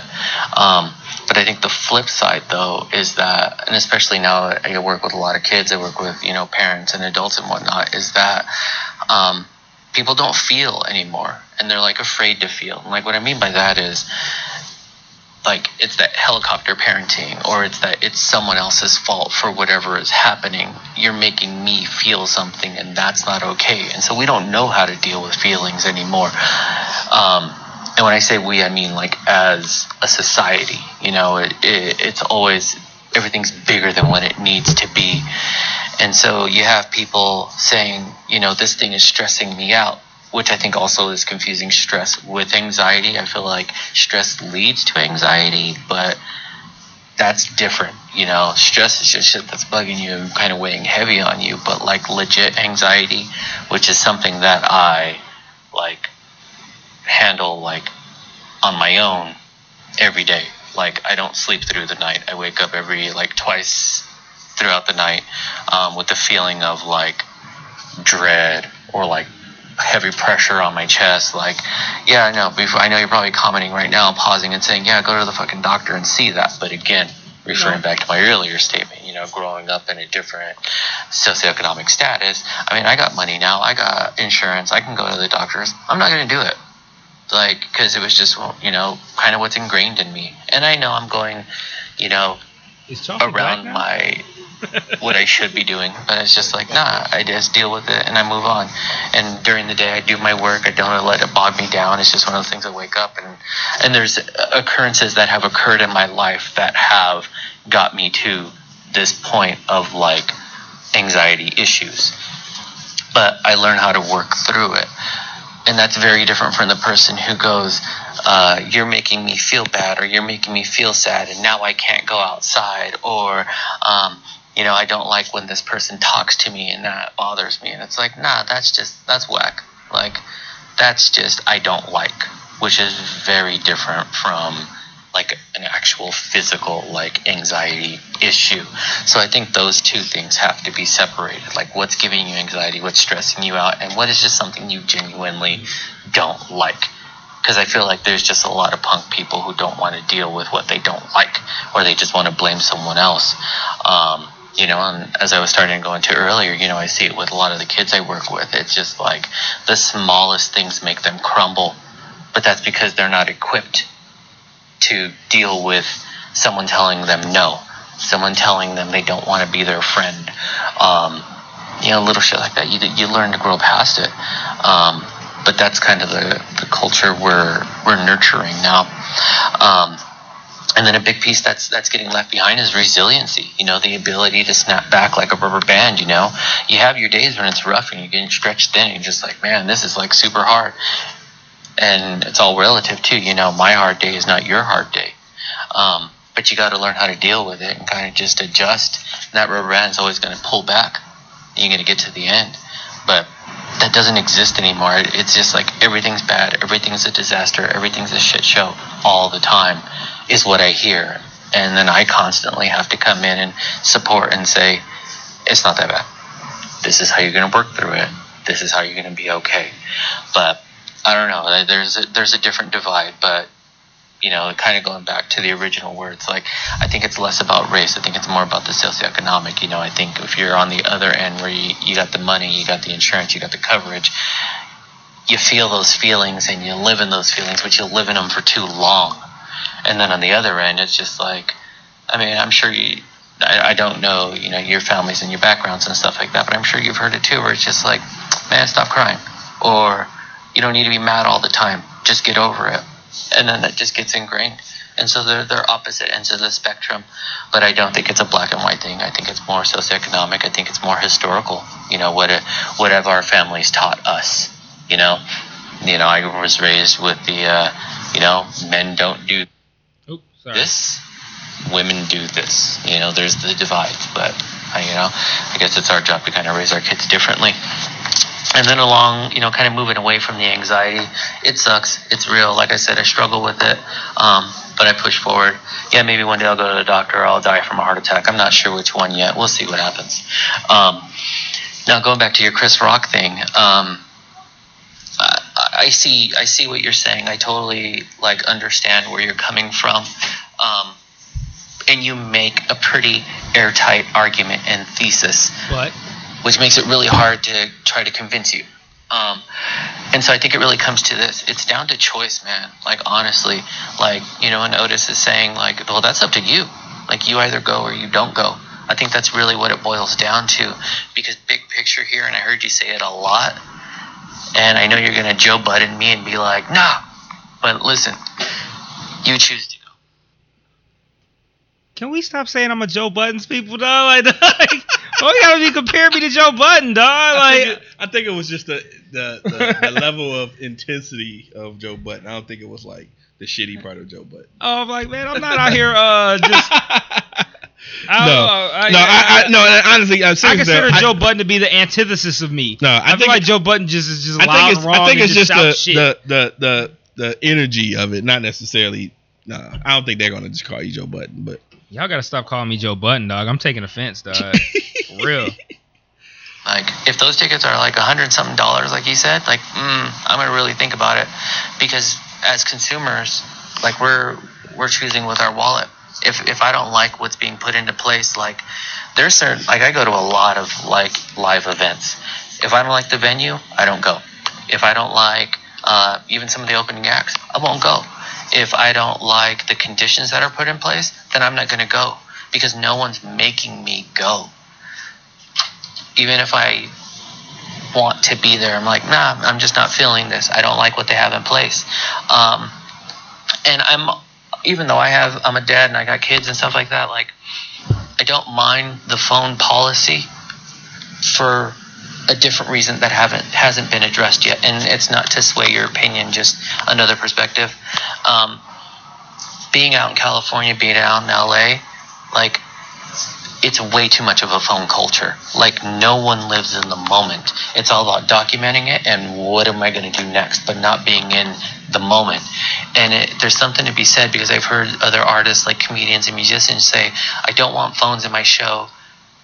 Not because of the the filming, not because of the YouTube post, because I want people to be in the moment. Like all I see when I go to shows is just people holding up their phones and wanting to get that best picture and taking like 500 selfies. And it's like, did you really pay that much money to just take selfies the whole time? Like that's what they made cloud service for. Is just for you to have 100 selfies at this show. So it's detaching, and it also it it ruins the moment for people like me who want to be there and want to enjoy it and not see your fucking phone in my face the whole time Hey man, Um, don't go. that's a problem for me. and so when someone says, "Hey, put away your phones. Let's just kind of be in this together," uh, I'm with it. I'm fine with that because that to me is like a it, that's a fun time because then people start moving, people start feeling, people start enjoying, and that's really hard out here, in LA. Like that doesn't happen because it's all about is someone going to see me? Am I going to see someone else? Is this going to be my special day when I get to hang out with whatever celebrity? And it's like, man, stop it. You're not. So just enjoy where you are, and that very rarely happens. So on you know that's just my two cents on it. I'm fine with it, but big picture here is if you don't like the conditions, don't go. And by not throwing in your money into that person's pocket for whatever reason, th- that's kind of in a sense like your vote. Like if enough people follow that, that person might recognize like, wow, I could have made a lot more money. I wonder why not. Oh, that's because I had this other, you know, this stupid uh, contingency on coming to see my show. So it really depends. Um, but I but I, I hear you too because we don't have a huge support system, at least within my family, and so I don't have a laundry list of like call these ten people before you try to get a hold of me. So you know I understand it both ways, but that's just one of those things, man. You know, it's kind of up to you. You choose. And then, um, you know, last thing was really funny to me. You had said, uh, you know, 90s 90s music doesn't have a distinct sound. Man, you are tripping so hard. Uh, 90s music has a very distinct sound. 90s era was like the era, in my opinion, the era of genres. Everything was a subset of something else. You know, the hip. That's like I feel like when the hip hop umbrella or like arc really just started turning into like, you know, your backpack rap, your knowledge based, your you know, like all the all the sub genres really came out of there, and then you also had a distinct sound of like people just wanting to be the next Wu Tang. Um, a lot of shouting, shout rap in that time, or a lot of slow West Coast rap. Like they were very distinct sounds. I mean, everyone wanted to have that Dre uh, sort of uh, chronic is that little like theremin type of sound in the background. That was super common. Those are distinct sounds. Um, and I, and I think all all generations, all eras of music have that. I mean, um, and so I hear you too when you say like, yeah, '80s has a distinct sound. Oh, it definitely does. It was experimental. It was more synth. It was more electronically like designed. Um, but you also had a lot of like when you think about like your your R&B sound, man, it's like was so soulful, so like composed, and so sampled from that date forward. Um, and so when you say things like, you know, like 80s music isn't really timeless, I agree. I don't think it's timeless. I think it's time stamped, same as the 90s. Like, you know, it came from that time. You know what era it lived in.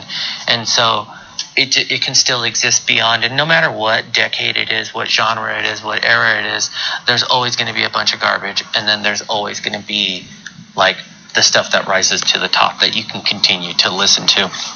So whether you're like liking a Prince or not, or a David Bowie or not, or um, you know a Dr. Dre or Snoop or not, like whatever it is that you're feeling, you know, it's it's all opinion too.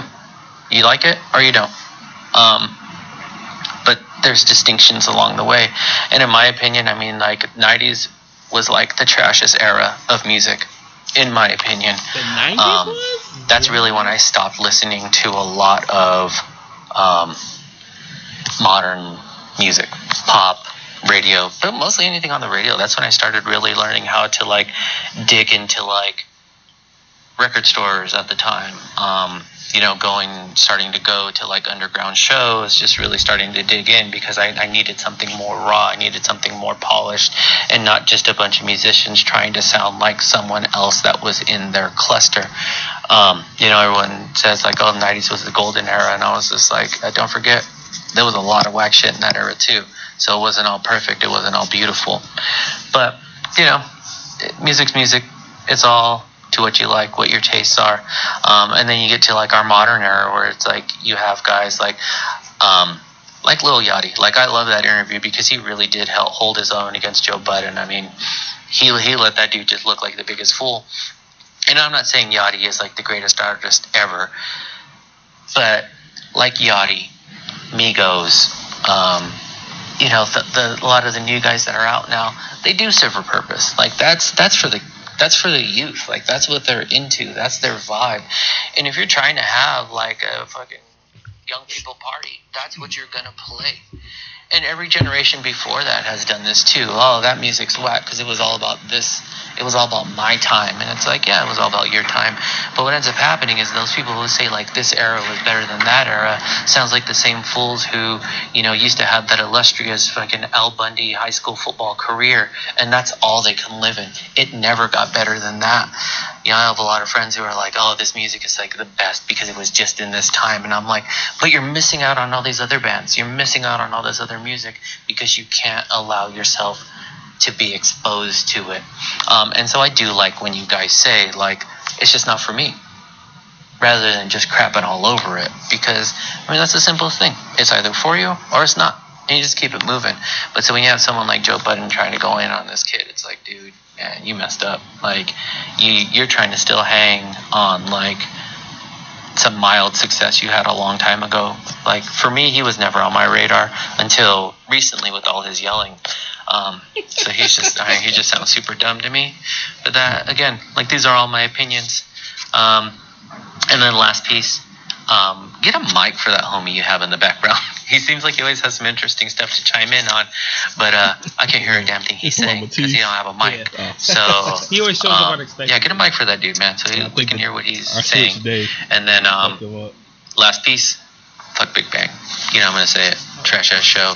So thanks you guys. You, you guys do an awesome show. I love listening to it. Um, every time I'm listening to a new episode, I'm always like having a dialogue along with you guys. Like, yeah, that's good, or I agree, or I disagree.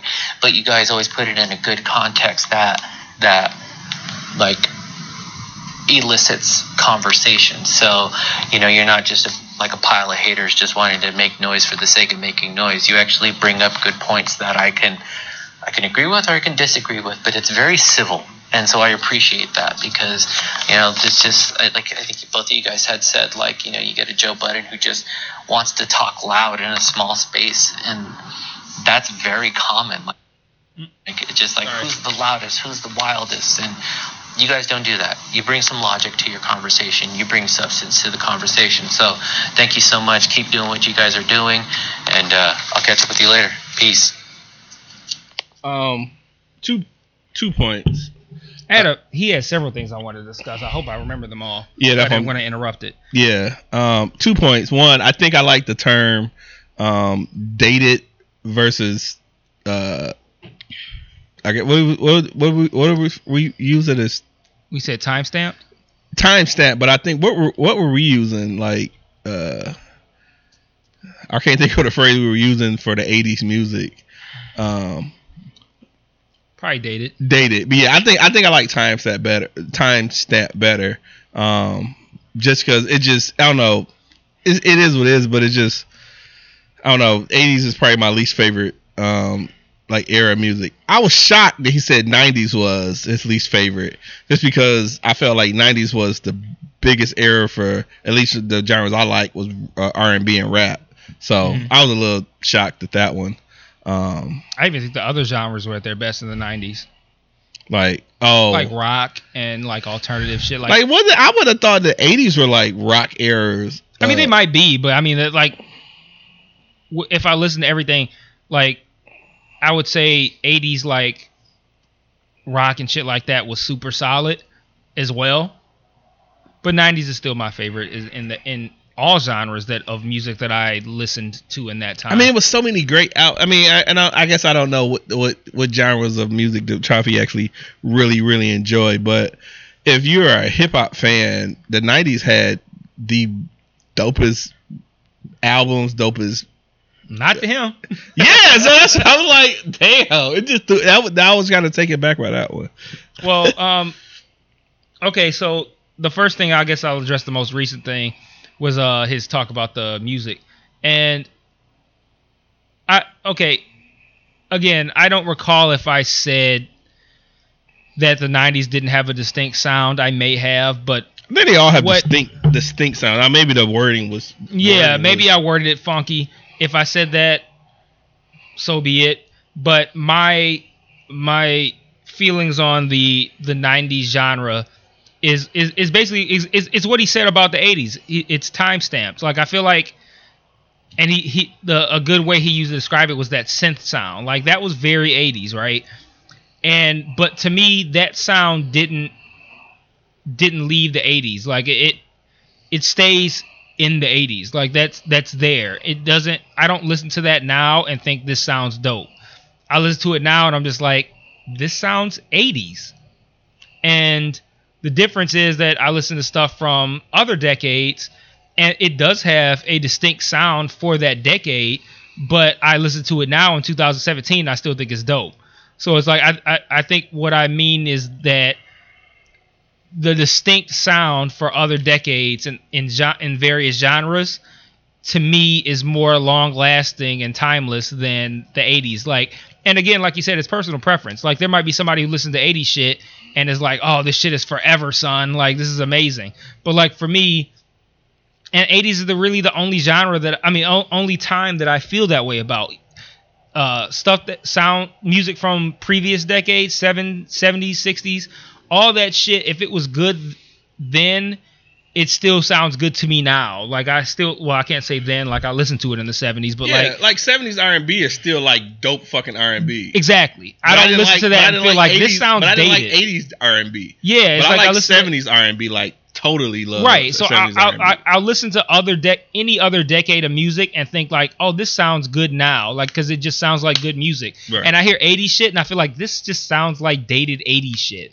and I, that's just how i feel about 80s music like it just does not resonate with me now like i, I, that, I that, that- and that's not exclusive like like all 80s shit but it's like because there's still 80 shit that I will fuck with now, but it's like largely that sound to me does not translate into good music today, whereas all other decades to me do.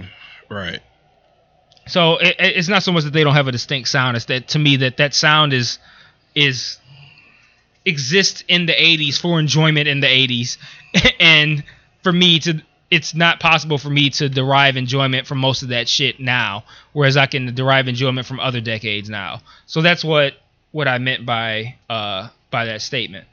Um, so let me talk about the other stuff he said. So he mentioned um the Chris Rock thing.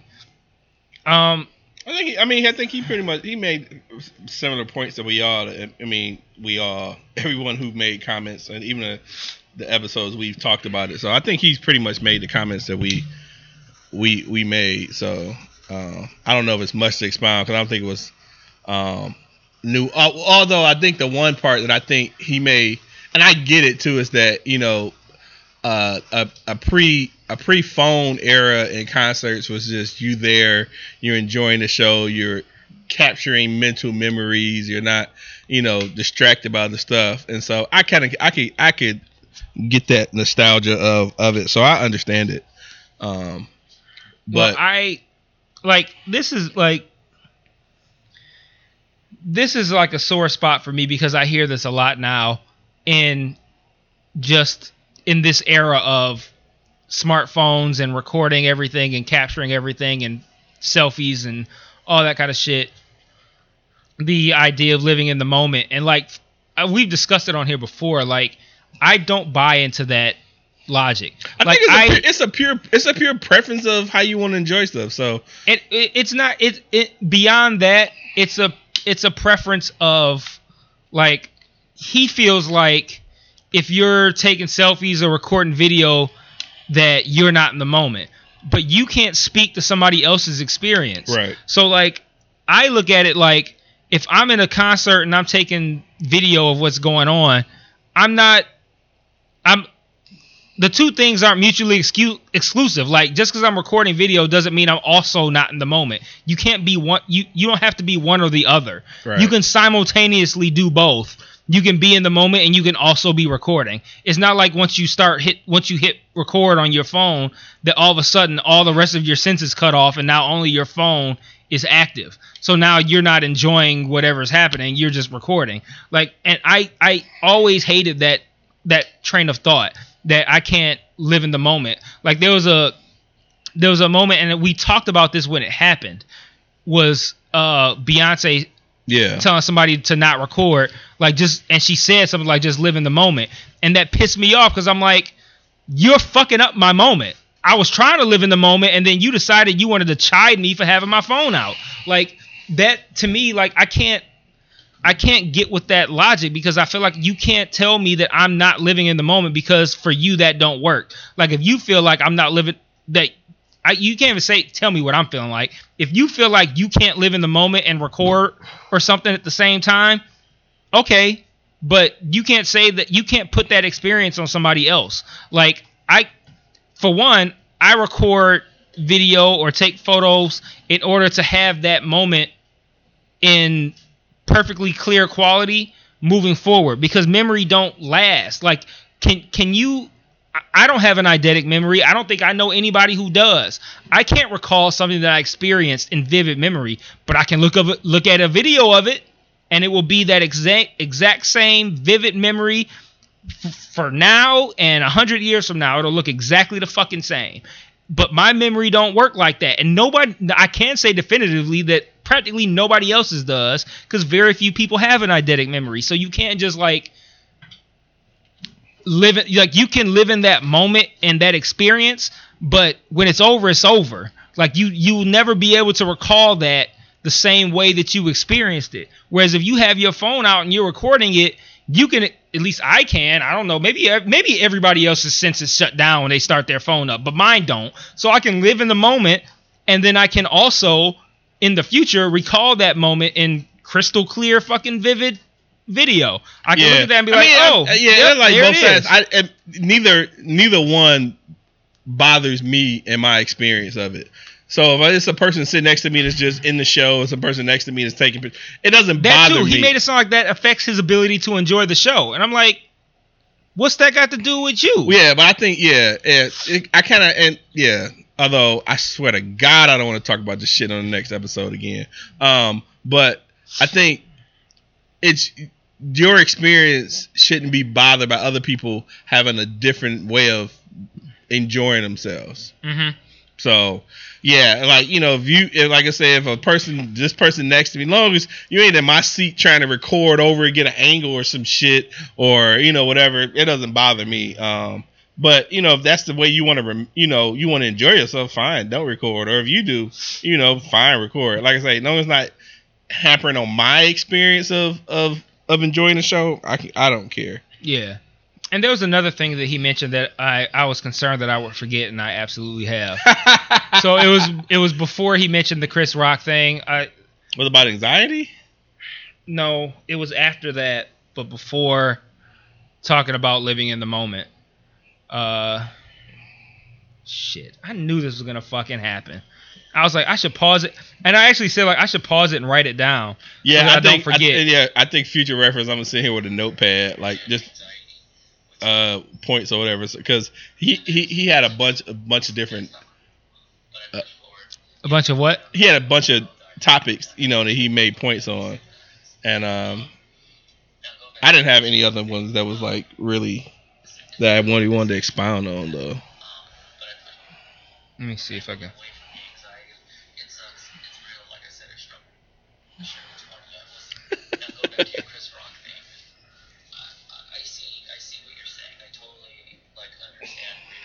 Damn it.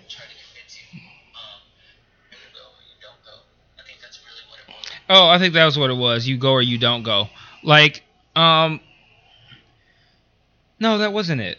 Fuck, I don't know what it was. There was another point that I wanted to make, and I fucking lost it. I knew I would too, and I said I, I, I almost paused it several times. I was like, I should write this down, because I know, like I mentioned, my memory is shit. So that's why I, that's You why I record you things. need another phone so you can play play the play the, play the fucking uh soundbite and rec- uh take your notes. but yeah, so yeah, I um yeah, I, I he had, had some good points. Like I said, I think the the biggest point I think I took out of it was the uh the dating the dated eras or whatever. Like I said, I'm still shocked that he said '90s wasn't a, a good era, but like he said, you know, it's his that's his that's his deal. Yeah. Um, we have anything else? Where are we We at? sure do. We have another email from Baylor, a very short one, and then we have uh, Jeff's. Oh shit, I Thing. forgot. Okay, cool. So uh, we're gonna fly through these because we're already an hour and a half. We haven't talked about anything. Um, It is the feedback podcast. yeah. Uh, so Baylor's last one says asking for a friend. Whatever happened to the Australian listener? Good fucking question. She has some dope feedback. Again, asking for a friend.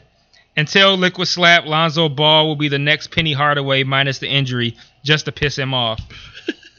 um, I can't speak on Lonzo Ball. I don't know shit about him. Um, I mean, he's pretty much. I know he's a projected top three pick, and that's it. Yeah, I don't. I, it's funny. I know more about the the antics of his dad than um him actually being a good player. But I guess he's probably going to be second player, uh, number two pick because he specifically wants to play for um, L.A., which is not the first time that's happened that a player doesn't want to play at a certain place. So I don't think that's really strange or anything. Has he said he don't want to play for the Celtics? Yeah, he said he wants to, he wants to play in, in L.A. Oh, okay. So Well, I mean, but it's not new. That's doesn't happen before. Um, I don't know. I I've, I've been keeping up with line uh with it uh with the whole uh the the balls. balls. um, been keeping up don't with the balls. As much I, I don't. I like the I like the dad. I just feel like his his approach to things may be a little off, but I mean, for you to want your kids to to do well and you know not you know take the regular contracts the kids have to build your own brand, I just I don't understand the problem with that. Um, I mean, he's maybe shooting for the moon with his you know pricing and shoes, but I was sitting I was sitting at work and I was wondering I was looking at some um I think I think it was Baylor had posted it's these I, I, I forget which night which Jordans they are, but there's some weird off ass color and they've been selling for like five, six, seven, eight hundred dollars, Mhm. and I'm like, how is it that we can justify uh Jordans still costing five, four, five, six hundred dollars for like rare ones, and you and you pretty much shit on anybody else that makes anything of that sort. Like Mhm. I, I don't I don't get the it's like uh it's it's it's so hypocritical. Yeah, I, I don't. I yeah, I, I just don't know or care. I don't care about either one of the balls. None, none of the balls. yeah, I don't care about the balls at all. Yeah, I don't Um, know. Uh, Lingo Slap said he, he he said he hates the dad and he hopes the kid doesn't play well. I was just like, Well, damn. damn. That's what Baylor. was- I mean, that's what Baylor was saying, man. Why why you why, why can't you just be? I don't know. supportive? I'm I'm I'm I'm I'm, I'm pro pro uh the Ball family just for the fact that you know he has an active dad and he wants to push his kids and you know he wants to make make them a whole bunch of fucking money. So fuck it. Make all the money you fucking can. Fair enough. And I, I don't know what happened to uh, Gart now. I don't, I couldn't tell you. I um I don't know if she's I mean, I still interact with her. yeah fully. we interact with her all the she time. She's on fa- Facebook face- and uh, stuff, any but um I haven't really we haven't heard from her much, but um she's around. I tell you said what up though. Yeah. So we'll pull up Jeff's uh, email, and that'll be, I mean, voicemail, and that'll be the last one. He be recording straight YouTube. He don't even. What up, though? All right, so I gotta chime in on the a few of the subjects from the last podcast. Um, on the short end, for one, the Burger King times way too short. I worked in fast food a few times, and when they started installing them drive-through timers, those times are not realistic. And I mean, I get it. I wouldn't want to back up and pull through or whatever like that. But at the same time, I understand their frustration because the times that they try to hold you to just aren't real. Um, uh, on the music tip, 80s music, dog, I'm telling you, 80s music has its place. Like, it does have a certain sound to it and it does have a certain vibe to it that's very, very unmistakable. But, and I mean, Tim Hines is a DJ, so he may be able to rebuttal this one. But I just worked a wedding this past weekend, and the '80s music set that I did, dog, everybody was on the floor. That shit was jumping. It's just, it has its place. It's not. It's usually not a cruise and ride around to kind of thing.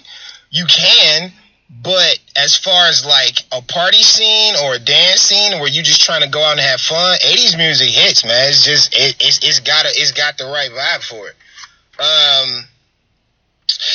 All right, so the phone's in the bag.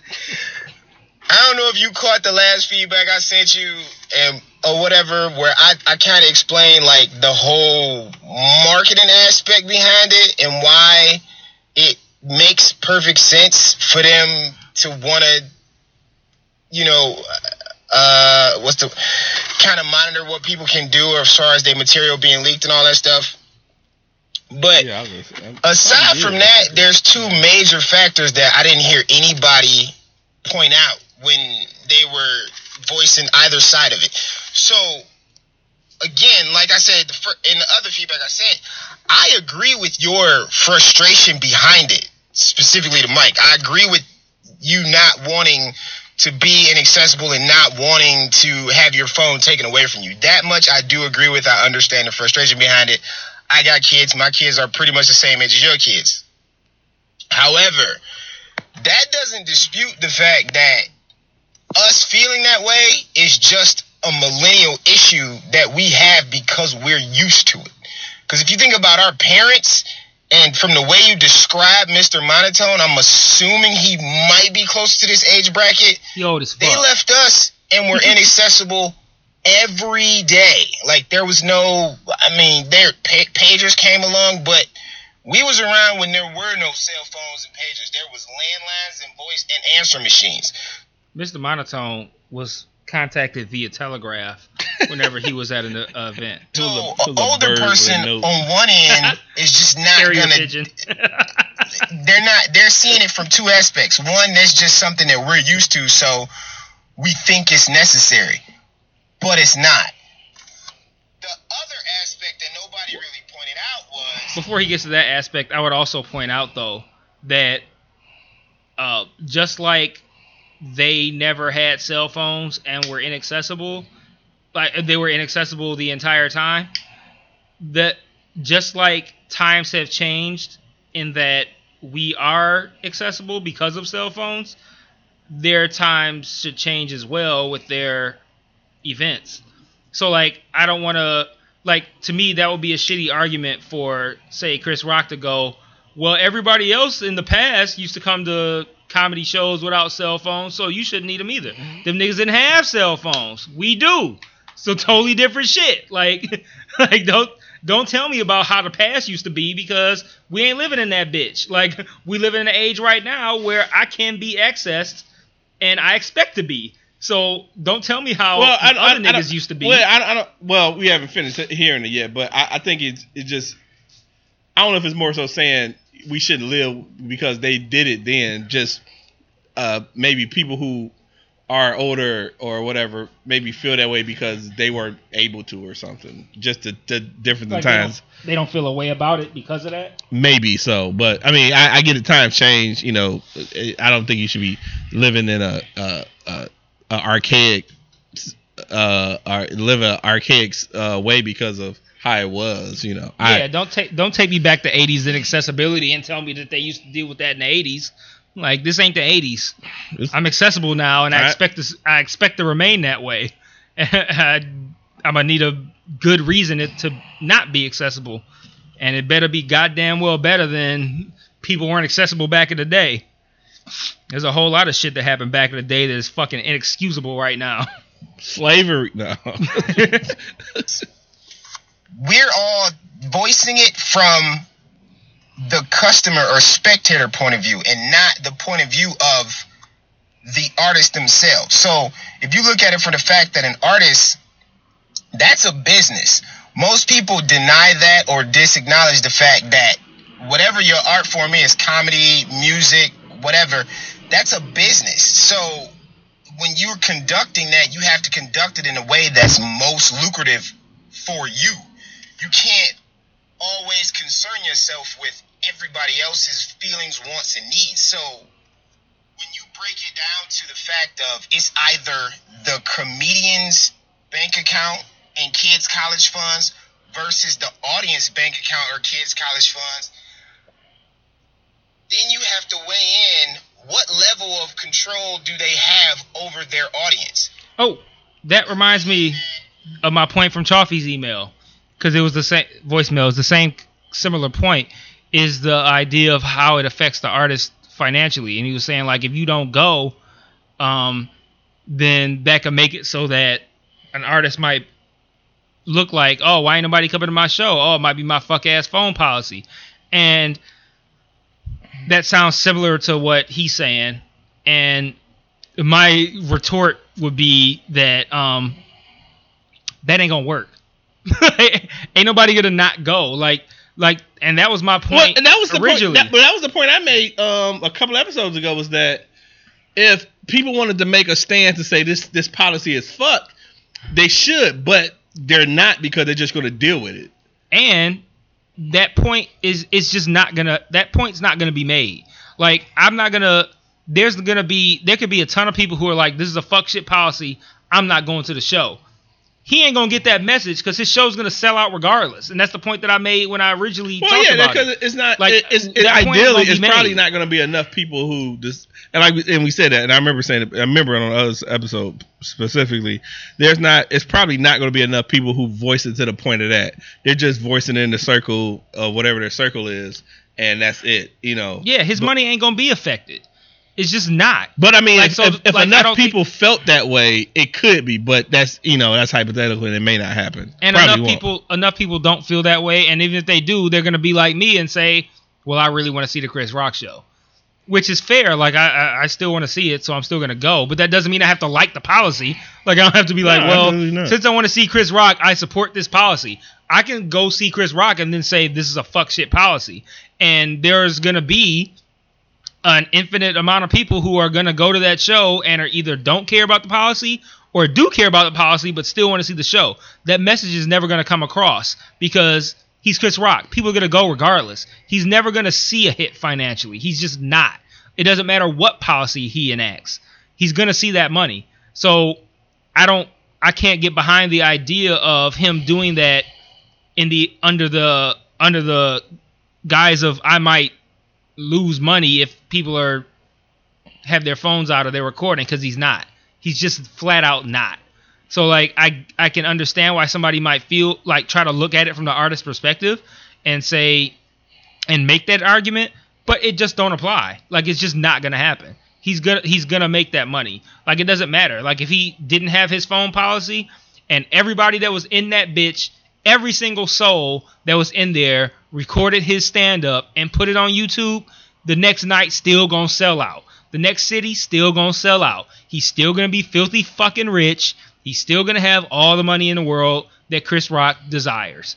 And it doesn't matter if I record a video or if I don't record a video. He made millions and millions of dollars on whatever he's done. There was cell phones existed during his last tour. There was any- anytime he goes somewhere, cell phones existed, and every time he goes somewhere again after that, people are still gonna fucking go. So I don't, I can't really get behind the money idea either. uh, um, Baylor mentioned. Shout out to Baylor podcast, uh, Nate Dogg. Um, a comedian on a low level can't do that because people will not go to their shows. People will return their tickets. Chris Rock, Dave Chappelle, they can lock your phone up because you're not gonna say, "Well, fuck them, I'm not going." Proof is in. That's a that's an actual like twist to the to the point.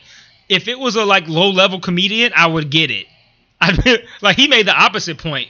Like if they if they lock your phone up, you're still gonna go. My point is almost the opposite of that. Like it, they're still gonna go, so why should I lock my phone up?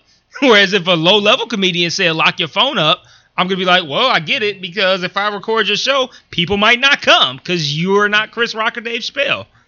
so I mean, so I guess the point of it is that the the want to see them is far greater than pushing for reform change. I don't know shit. Obama change we can believe in, ass nigga.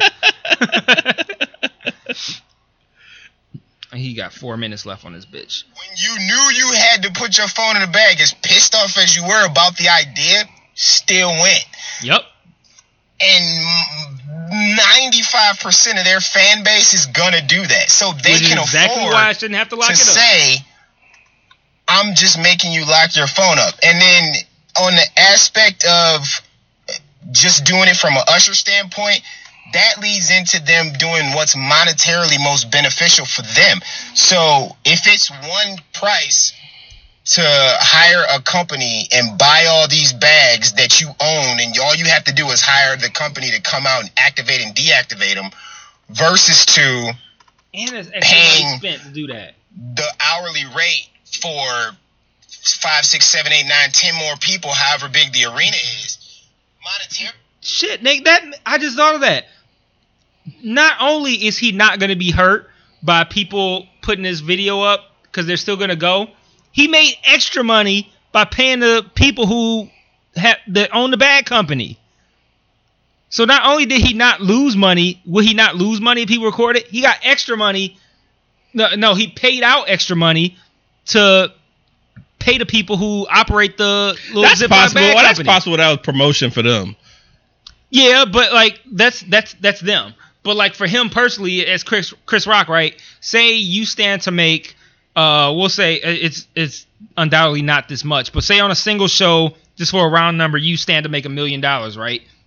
If everybody who comes records, the next night you're still gonna sell out. You're still gonna have your million dollars. If you now, if you lock the bags up, if you get the bags, you got to lock that up. Now that one million dollars in ticket sales, a portion of that has to go to the company who runs the the bag deal, right? So now instead of making a million dollars, now you're making say nine hundred thousand dollars because you paid hundred thousand dollars to the bag people. Where so it, it's almost like now it, it's almost furthering my point because if he hadn't done that, he could have made his million dollars on the show, and he might have been like, yeah, people might be recording it, but like I said, you still gonna make the same million the next night. Ain't nobody gonna not go. But now you also paying that's, the that's speculative. people. That's speculative that they're being paid so much. I would have thought that I'm just like using numbers, but the point is they could be paid two dollars, but it's still a million versus nine hundred ninety nine thousand nine hundred ninety eight. Like you still paying somebody else that you wouldn't have to pay otherwise, but it's not going to affect your money if you don't have them at all. You still gonna get the money regardless, but now you also got to pay them. You you see what I'm saying? I mean, I, I get that point. I just, uh, I don't know. You're exasperated, sigh. like no, because we've been going three episodes of this shit. So I just feel like we've made every fucking point we could possibly make about the shit. Yeah, and I think we've also made the point that you ain't gonna convince not you personally, but ain't nobody about to convince me that this was a good idea. No, I mean, because I have a retort for every point. so I'm not, I, like I'm not having my Ray J moment. I mean, Like, yeah, oh, I mean- right. Like that, that has no, and I, and I and yeah, I mean, and I don't know. I mean, we we we push we push feedback, you know, because you know we we you know we we, we like our uh, listeners and so forth. But you know, I don't the like same the same the same points I disagree with about it in three episodes ago. The same points I go, but it's not worth arguing about it. So just like it's not going to change, you know, any views. It's not going to change the, the the system of of bags at fucking shows, and people are going to do whatever the fuck they want to do anyway. So you know, it's I don't know. It's almost at a the beating a dead horse. Otis is tired uh, of the conversation, y'all. no more emails about bag phones and bags because Otis is fed the fuck up. Cause we ain't making no new points. We making the same. Well, they're points. making new. They, well, we're not making any new points. They're making new points. I just have answers for them. Yeah, it, I mean, but, but it's all still like personal preference and shit. So it's like, Mhm. where's he at? How far he got? Three and a half minutes Okay. left. Literally, it just makes more sense and it's easier. I promise for I won't comment on the artist to bag thing for the rest of this video. Just lock their phones up. Unless I don't want to risk crazy. it. I don't want to have to monitor it. I don't even want to have to think about it. Just lock their shit up. Then there's no way that this could possibly happen because I mean, like, uh, like you said, they could throw them out. True enough, but even when they did that, their material still got leaked. When they started this shit with the bags, their material didn't get leaked. And the artists, the the more popular artists who don't do it, their shit gets out. The artists who do it, their shit doesn't get out.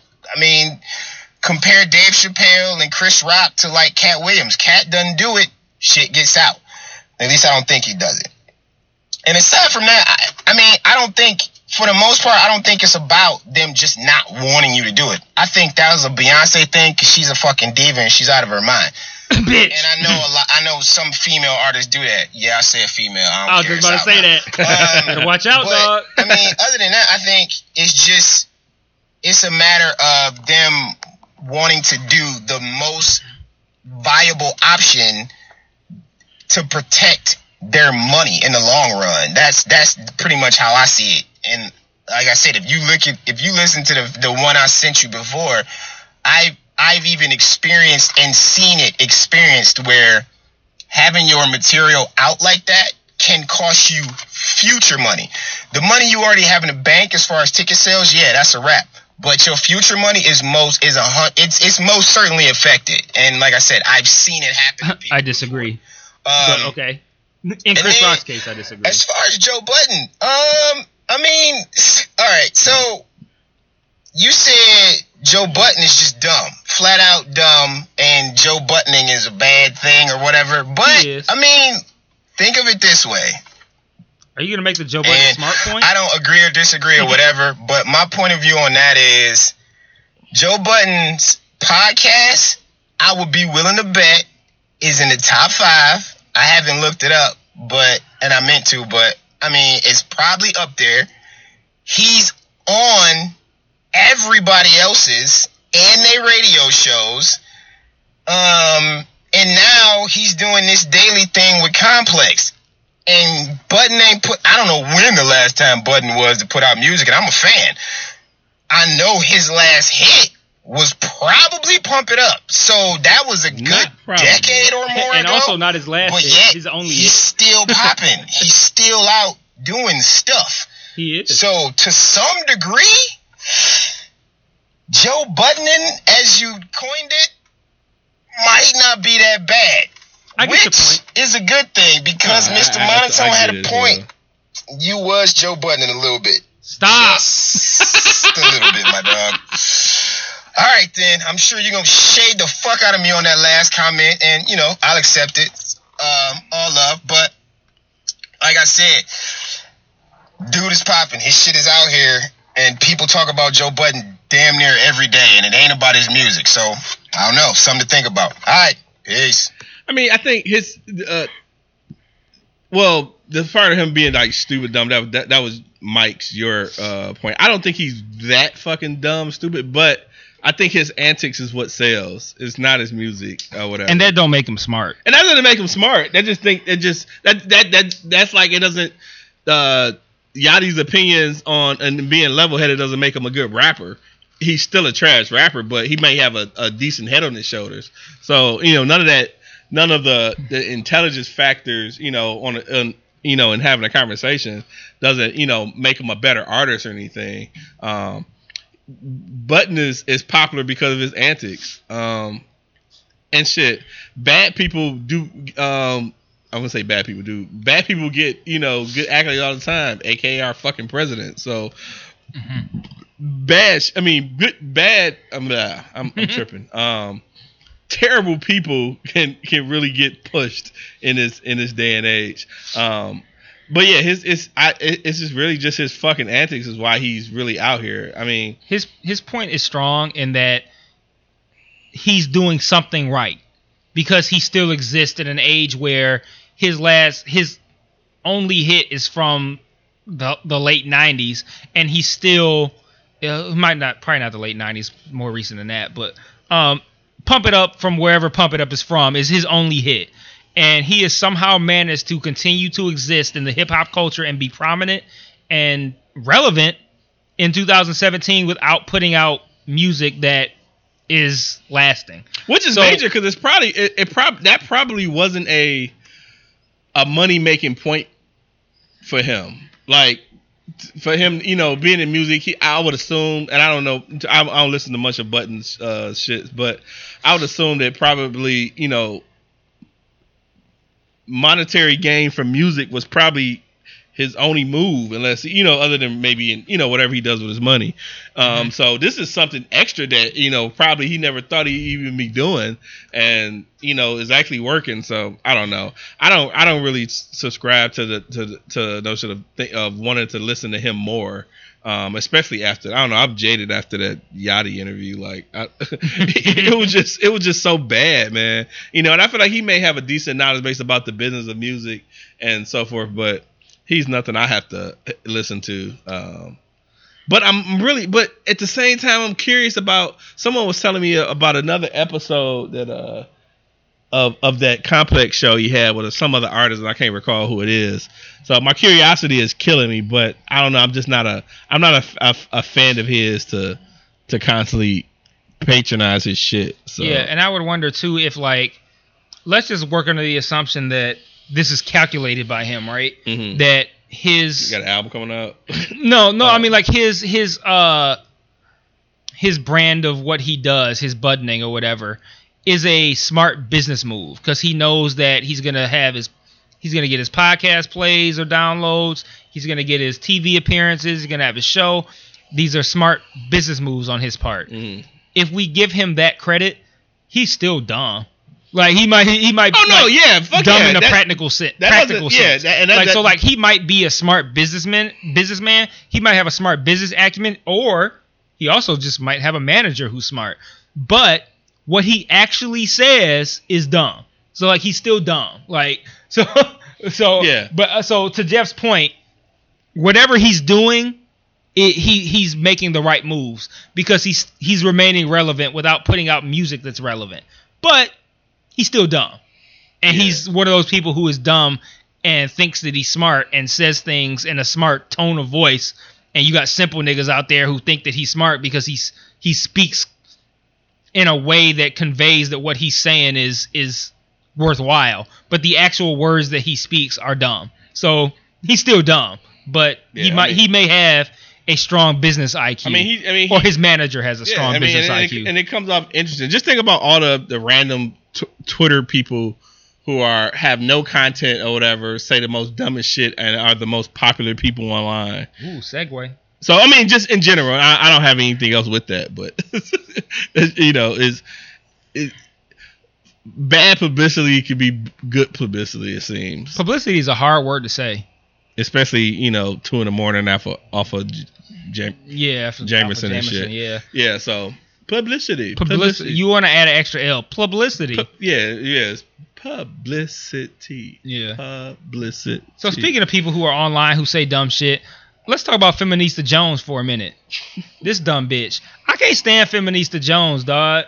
Like so, you mentioned uh earlier in the week that she tweeted something like, "Hey, let's just to piss men off, let's uh um It uh, was- respond affirmatively to their compliments like like oh oh you look nice today i know thank you know i know like shit like that and my problem with her is and this is what i said man this is like straight like episode one Mhm. shit Early. is the fact that feminism is a good idea that is trumpeted by the worst fucking people and she seems to be someone who thinks that you are a feminist if you're like man bashing. And she just comes off like a bitter bitch. And like that is entirely irritating to me.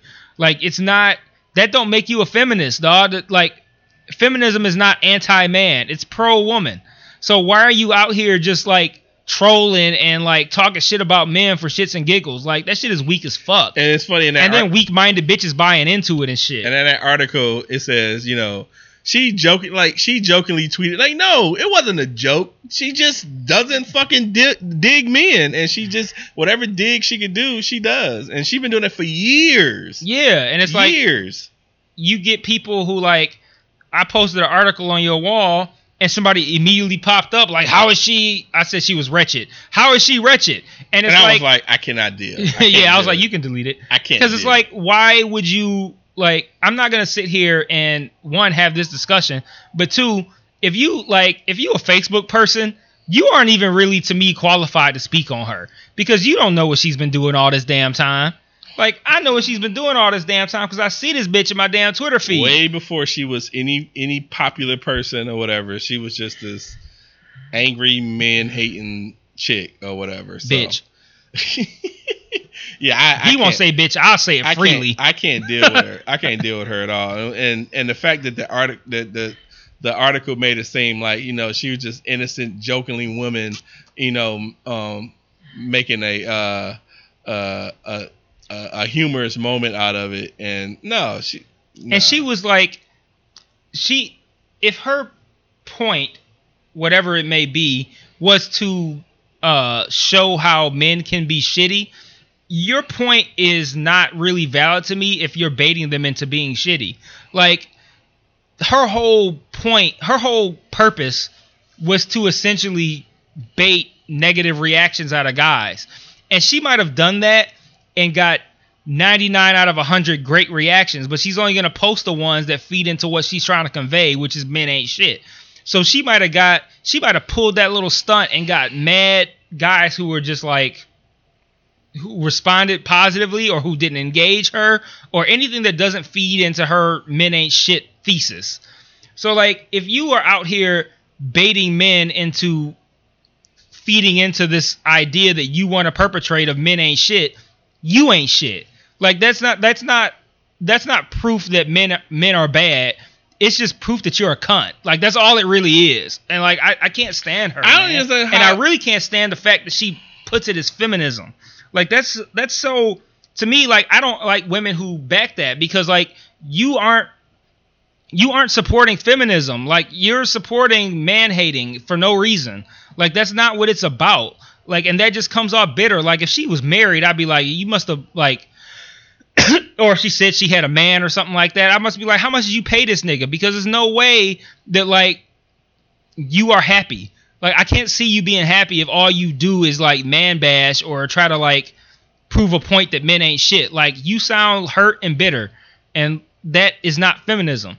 And as a some as a man who I want to support any kind of movement that I feel betters people. As much negativity as I put out there, my negativity is only like a reaction to fuck shit.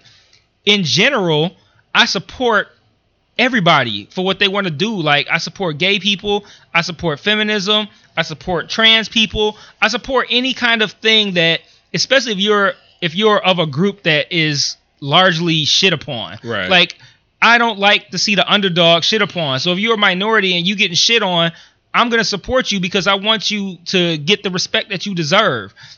She's taking advantage of that. Like feminism is about women being able to be women without recourse, like without feeling like you have to be held to a certain standard. It's about pro woman. It's not about anti man. So if you out here taking a, a good cause and framing it in a way that makes it negative, you're a bitch. So like I'm not gonna I'm not gonna support that. And I think it's weak that like women are buying into that shit so easily.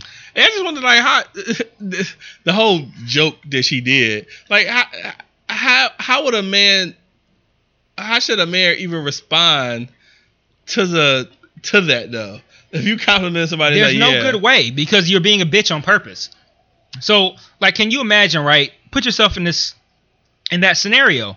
Say you're a single guy and you you DM a chick and you you shoot your shot, like you know you, hey, you look good today. Uh, oh, that's a nice outfit. Uh, oh, you looking banging or whatever. She's like, I know. How are you supposed How are you supposed to respond to that? That's a bitch. That's a bitch move. Like that's some fucked up shit to say. So if I say that's fucked up, that don't make me a bad guy to respond to your fucked up statement by saying it's fucked up.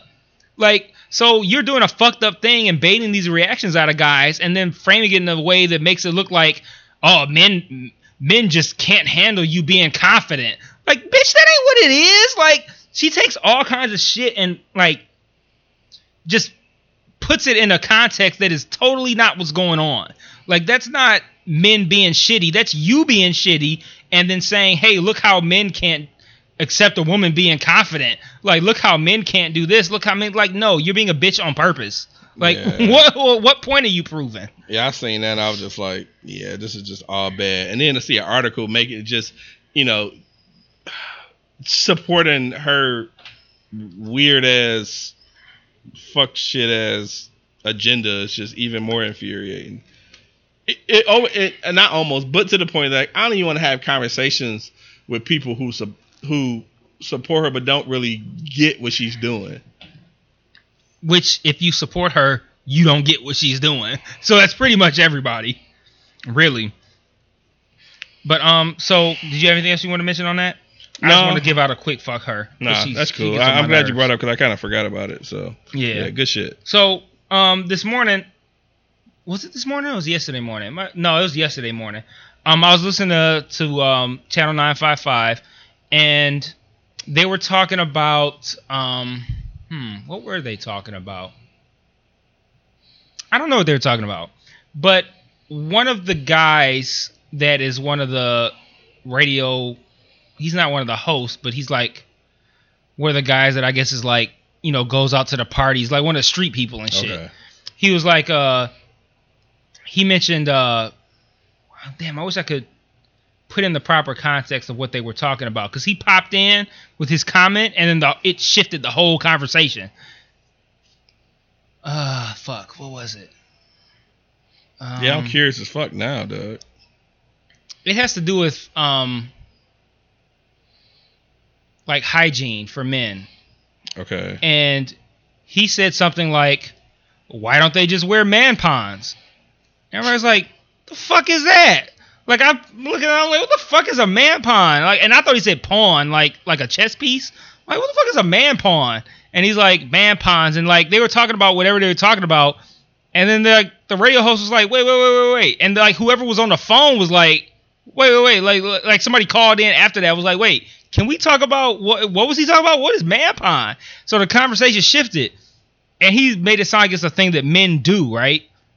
And I'm like, okay, so what the fuck is that? I've never heard of that. He said it's like if you are out and you're like, oh, I remember the context was uh men who wear thongs, because there was a there was a chick who called. Okay, ah, now I remember. So I, I could I could paint the picture now. Okay. So what happened was they had a segment about um like they have something called uh I don't know the name of the segment, but it's about two people who went on a date, and the usually the guy is wondering. No, no, easy, it could be the girl sometimes too.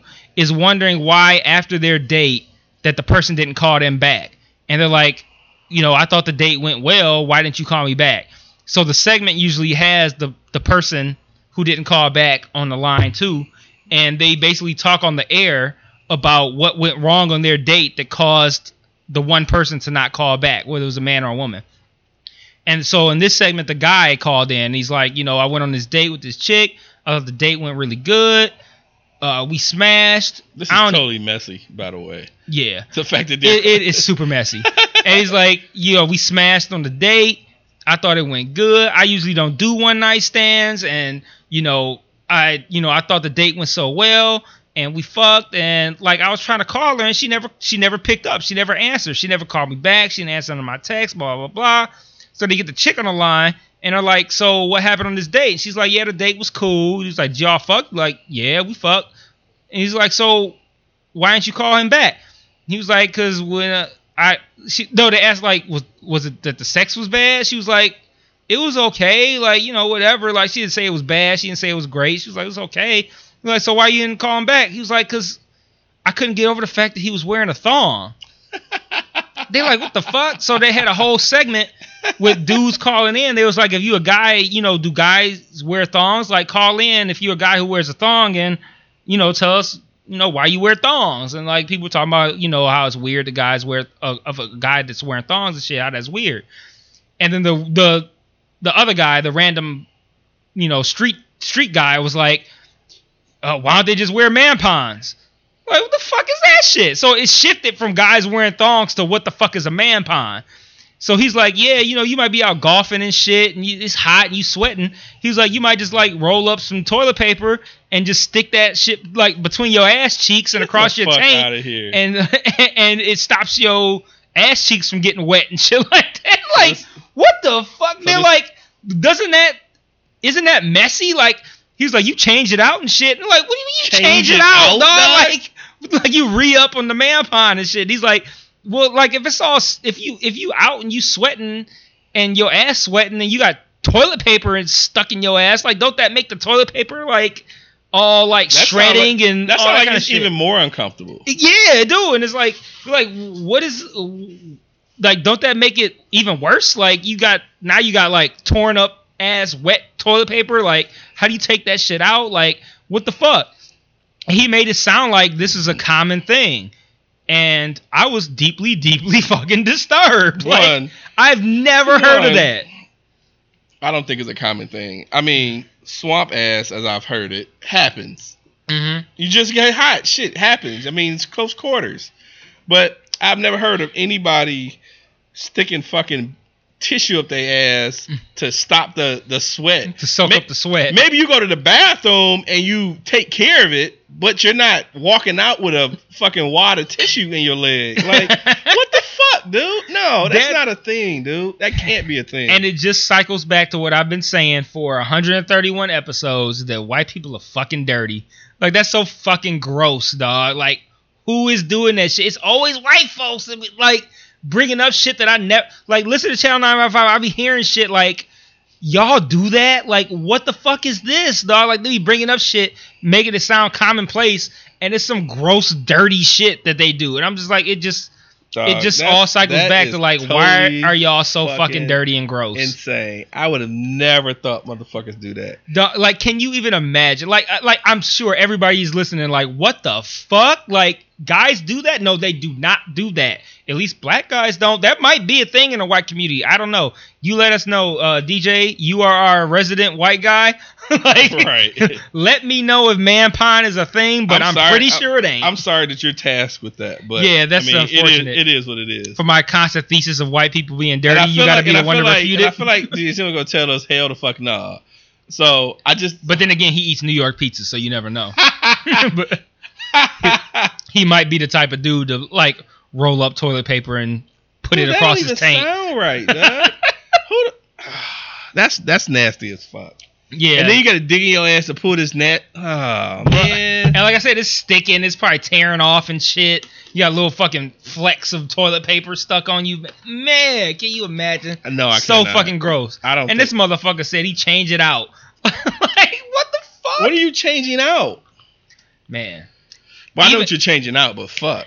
even grosser is I was at uh I was at uh, a bar uh like a the beach bar by my job today before I came over here, and we were talking to somebody about the man pond, and I'm like, so yeah, I heard about this man pond shit, and she's like, she thought she knew what it was because she had heard about it. Well, she No, thought no, she no. well she thought she had heard about it. What she heard is even worse.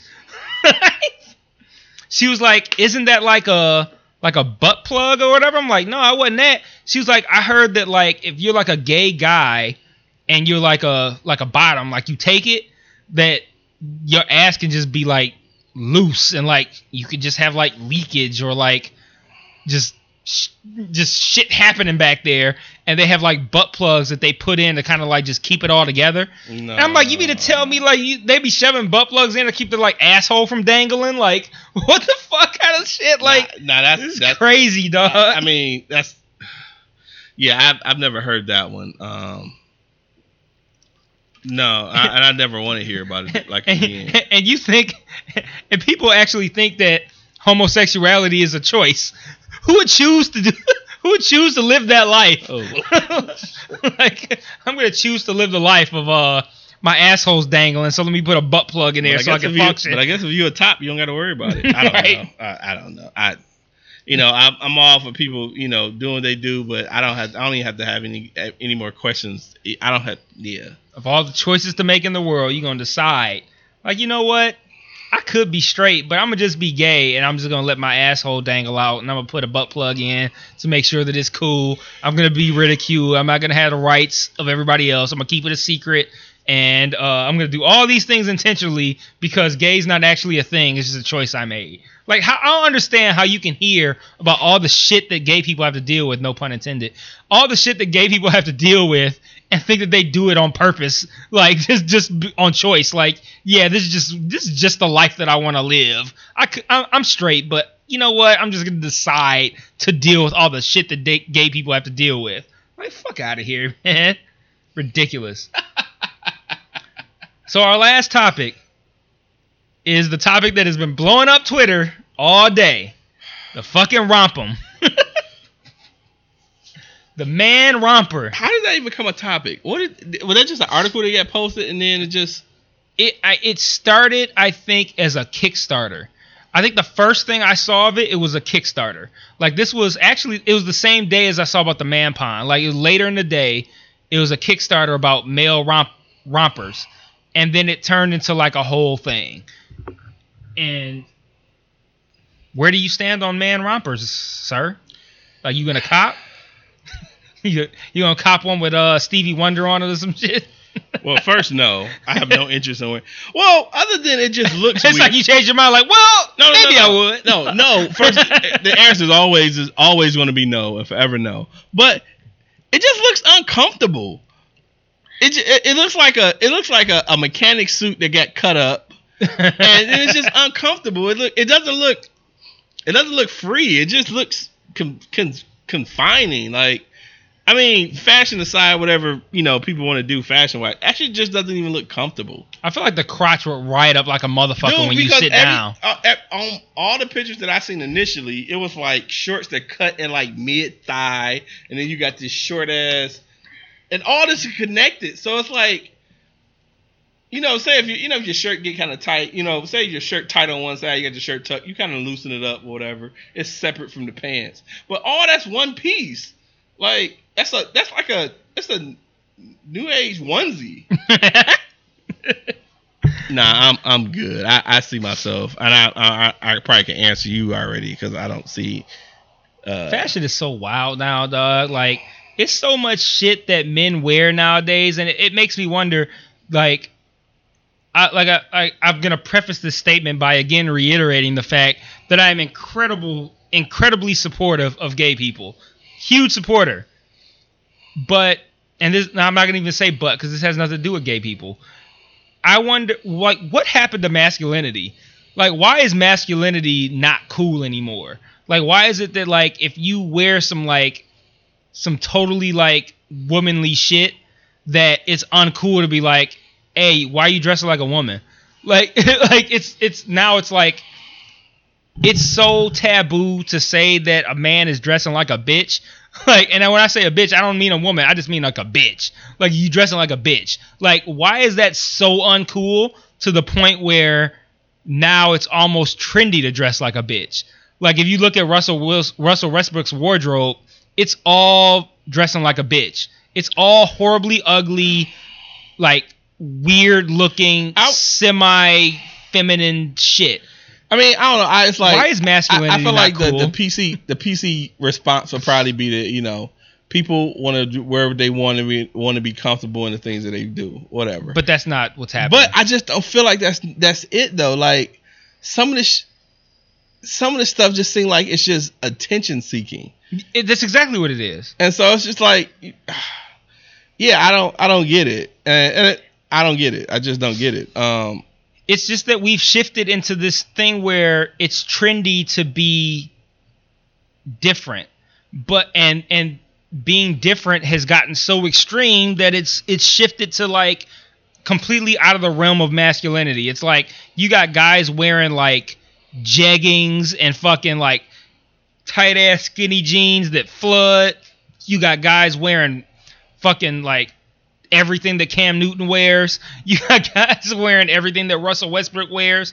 And it's become so uncool to say that you look stupid or that you're dressing like a woman or you're dressing like a bitch. Like that shit's become so taboo and so politically incorrect that it's shifted to where now that's the thing. Like that's what you got that's what you're doing to be the forefront of fashion. And to me that is a at fashion's detriment. I mean, I don't know. I I I don't I don't consider the shit they're doing. I don't know if I really factor in uh masculinity as much, but I think it's I, I think it's just bad fashion. It's just It it's just horrible looking. I don't know if A I factor of it is the masculinity part, but there's a, But I mean, I think there's a lot know, of the shit that's still like not exactly not I- I feel like- but it's just bad. I don't know. I, I feel like uh, the uh, a part of I guess masculinity that's that's that's wanted as more of a brute. Uh, I don't know, fucking typical men clothing or whatever. I Mm-hmm. don't know if it. I don't. I don't know. I don't. I don't want to factor in masculinity as much as just. I just think it's just this horrible fashion. I think it's both. It's it's horrible fashion. Like so, you can cite like Cam Newton's an example of horrible fashion, but it has nothing to do with masculinity. Like he always dressed like a sharecropper. He's like looking like the fucking like he belongs on a cream of wheat box. Like he looks like a fucking joke. It's just bad fashion. But then and then you look at a guy like Russell Westbrook, and he's like constantly dressing in a way that's like that's not even masculine. That's just like you're just like or like uh what's his face um fucking uh Young Thug buying fucking uh girls blouses from Target and wearing them as like shirts and shit like that. Like it shifted to that. Like I saw a picture of like uh Lil Uzi Vert wearing some shit like Yeah, I, uh I've seen that picture. yeah, where he looked like he like injected every needle in every site possible, and he's wearing like some like off the shoulder type But yeah, blouse but- and my thing shit. is like, are, like, are are you comfortable with this, or is it just one of those things you just want the the attention of it? Like I, It's the latter. It's all about the attention, and it's all about the idea now that the weirder the better. Like the more unusual it is for you to wear it, the more likely you are to wear it if you're somebody who's famous. Yeah, it's like because people- it's gonna give you all that attention. it's almost like people don't want to be in this box or whatever. But then they're just now you're just you're in like a, a fish tank now. Everybody looking at your crazy ass like, what the fuck are you doing? I like that. You don't want to be in a box now. You're in a fish tank. yeah, it's just I don't know. Is it is that attention is what people want? I don't know. I, I like I say, it's, horrible fucking fashion. I, I I don't. I'm not gonna be in women's silk shirts, no rompers. Um, I mean, next are they gonna bring like you know socks with the ball on the back? Niggas, you know, busting nose. Like I don't know. I it's just poor poor fashion. It's just and it's a t- some a lot of it seems to be a teaching uh, attention seeking. Uh, just terrible. I, I'm not I'm not subscribing to it. I'm keeping. Hey, when I hit the when I hit the big game, I will have an endless pair of cargo shorts and pants and tees. That's it. yeah, I'm not fucking with it. I just want to be comfortable. yeah, and it's pretty hard to be comfortable in a romper. I would think. I Dude, feel like that as you doesn't sit seem down, that comfortable crotch at all. is gonna like That's clutch that your one balls piece. up. So whatever that whatever moves, the shorts move, everything is going there. So it's all one piece. Like you can't adjust. Like, oh, let me pull my pants down a little bit. Nah, you gotta- no, you can't. It's Nick, all there. you go you go to the bathroom, take a shit, you gotta take that bitch off. Like you gotta, you gotta. I just, I'm just picturing some dude putting this, and that's just a horrible picture, but trying to put in his romper that's too small, so he laying on the back, on his back on his bed with his feet up, trying to get the, the whole fucking bodysuit on. Like, Trying to get that bitch to zip up from the crotch to the neck, like. dude, I, I'm I'm willing to bet that the guys that wear them they uh wipe uh front to back, back to front, just just constantly, just sit down to ass. Ugh. yeah. Yeah, I'm, no rompers here, dog. Yep. So that's all I got. Um, yeah, that's all we got. Uh, it's funny. Uh, homeboy Teeth, he was in our we was in our uh, chat group, and he was asking about uh how to find you know our uh, podcast. I don't know if he was gonna you know suggest someone.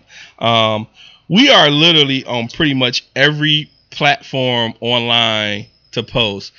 Our normal ones are SoundCloud, um, iTunes, but I, I so I did a search because our podcast name is spelt very unique, where it's not much out there that that's not related to our podcast. So if you spell our uh, I just did. This is weird.